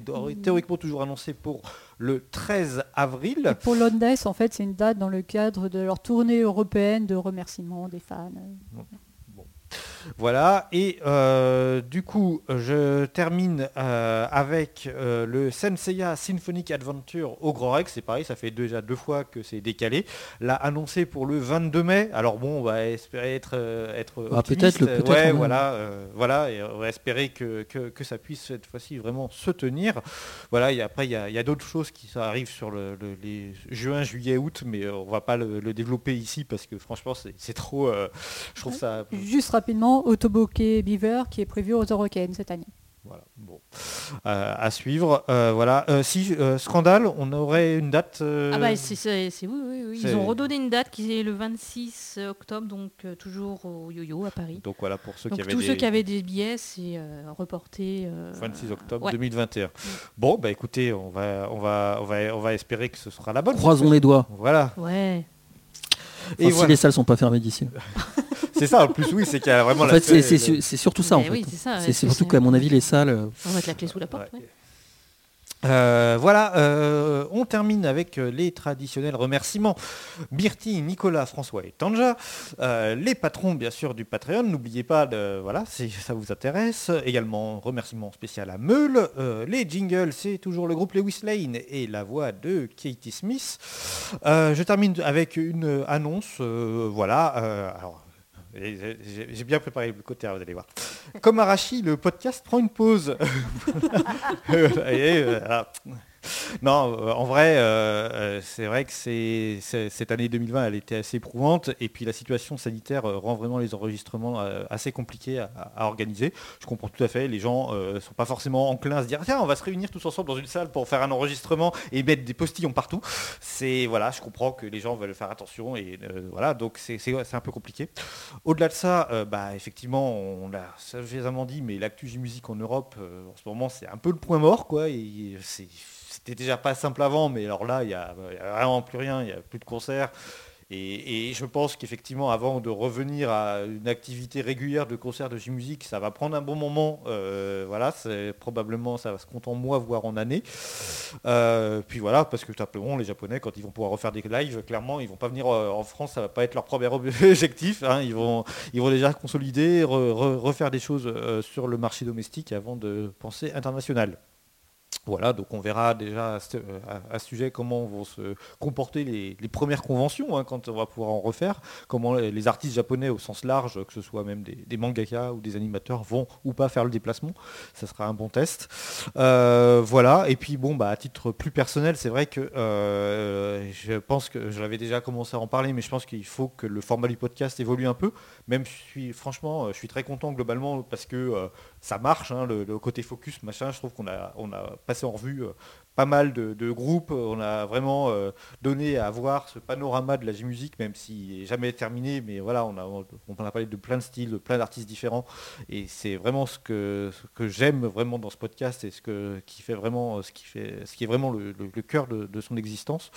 Mais voilà, c'est un peu plus difficile, notamment sur la partie centrale. Des fois, ça, on manque un petit peu de, de- quoi alimenter un petit peu le podcast. Et puis donc voilà, bah, bah, à mon niveau, c'est vrai que euh, ça devenait de plus en plus contraignant en fait euh, à faire. Donc euh, je préfère vous dire que je fais une pause maintenant plutôt que de le faire et de le continuer à le faire un peu euh, à contre-coeur. Ça, ça serait pas très très très productif. Euh, voilà, donc euh, bon, il est probable qu'on refasse des épisodes, mais voilà, peut-être moins euh, de manière moins régulière, moins, ce sera moins, voilà, il n'y aura pas un épisode chaque mois. Voilà, donc on- le Patreon va rester ouvert, hein, mais bah, comme ça a été le cas quand on n'a pas pu faire d'épisode à cause des confinements, bah, il n'y a de toute façon pas de prélèvement, il n'y a pas d'argent qui, est versé tant qu'il n'y a pas de nouvel épisode, donc j'ai envie de vous dire, voilà, il n'y a pas de, vous vous engagez à rien là-dessus. Voilà, je, tous les cas, bah, je vous souhaite à tous de vous porter euh, du mieux possible, de prendre soin de vous et de vos proches, et puis bah, de bonnes fêtes quand même. Merci à tous les trois d'être euh, venus aujourd'hui, d'avoir euh, bravé euh, tout, euh, t- de pris des risques, de- d'avoir pris des risques inconsidérés. et, dans tous les cas, c'était ça très Bah, merci pour l'invitation en tout cas. Ouais, merci. Et puis, bah, écoutez, euh, voilà, euh, à une prochaine. Euh, de toute façon, euh, je pense que même si on fait pas de podcast, on continuera à poster des choses sur euh, le, le Facebook et le Twitter. hein, euh, voilà, Corita continuera de faire ses sélections euh, de, nouveautés. euh, donc euh, voilà, c'est pas mort. hein, on va pas s'arrêter complètement, mais, mais voilà, peut-être il y aura peut-être pas d'épisode, de nouvel épisode du podcast tout de suite, tout de suite. Allez, à bientôt les gens. Salut. Le J-Pop Social Club.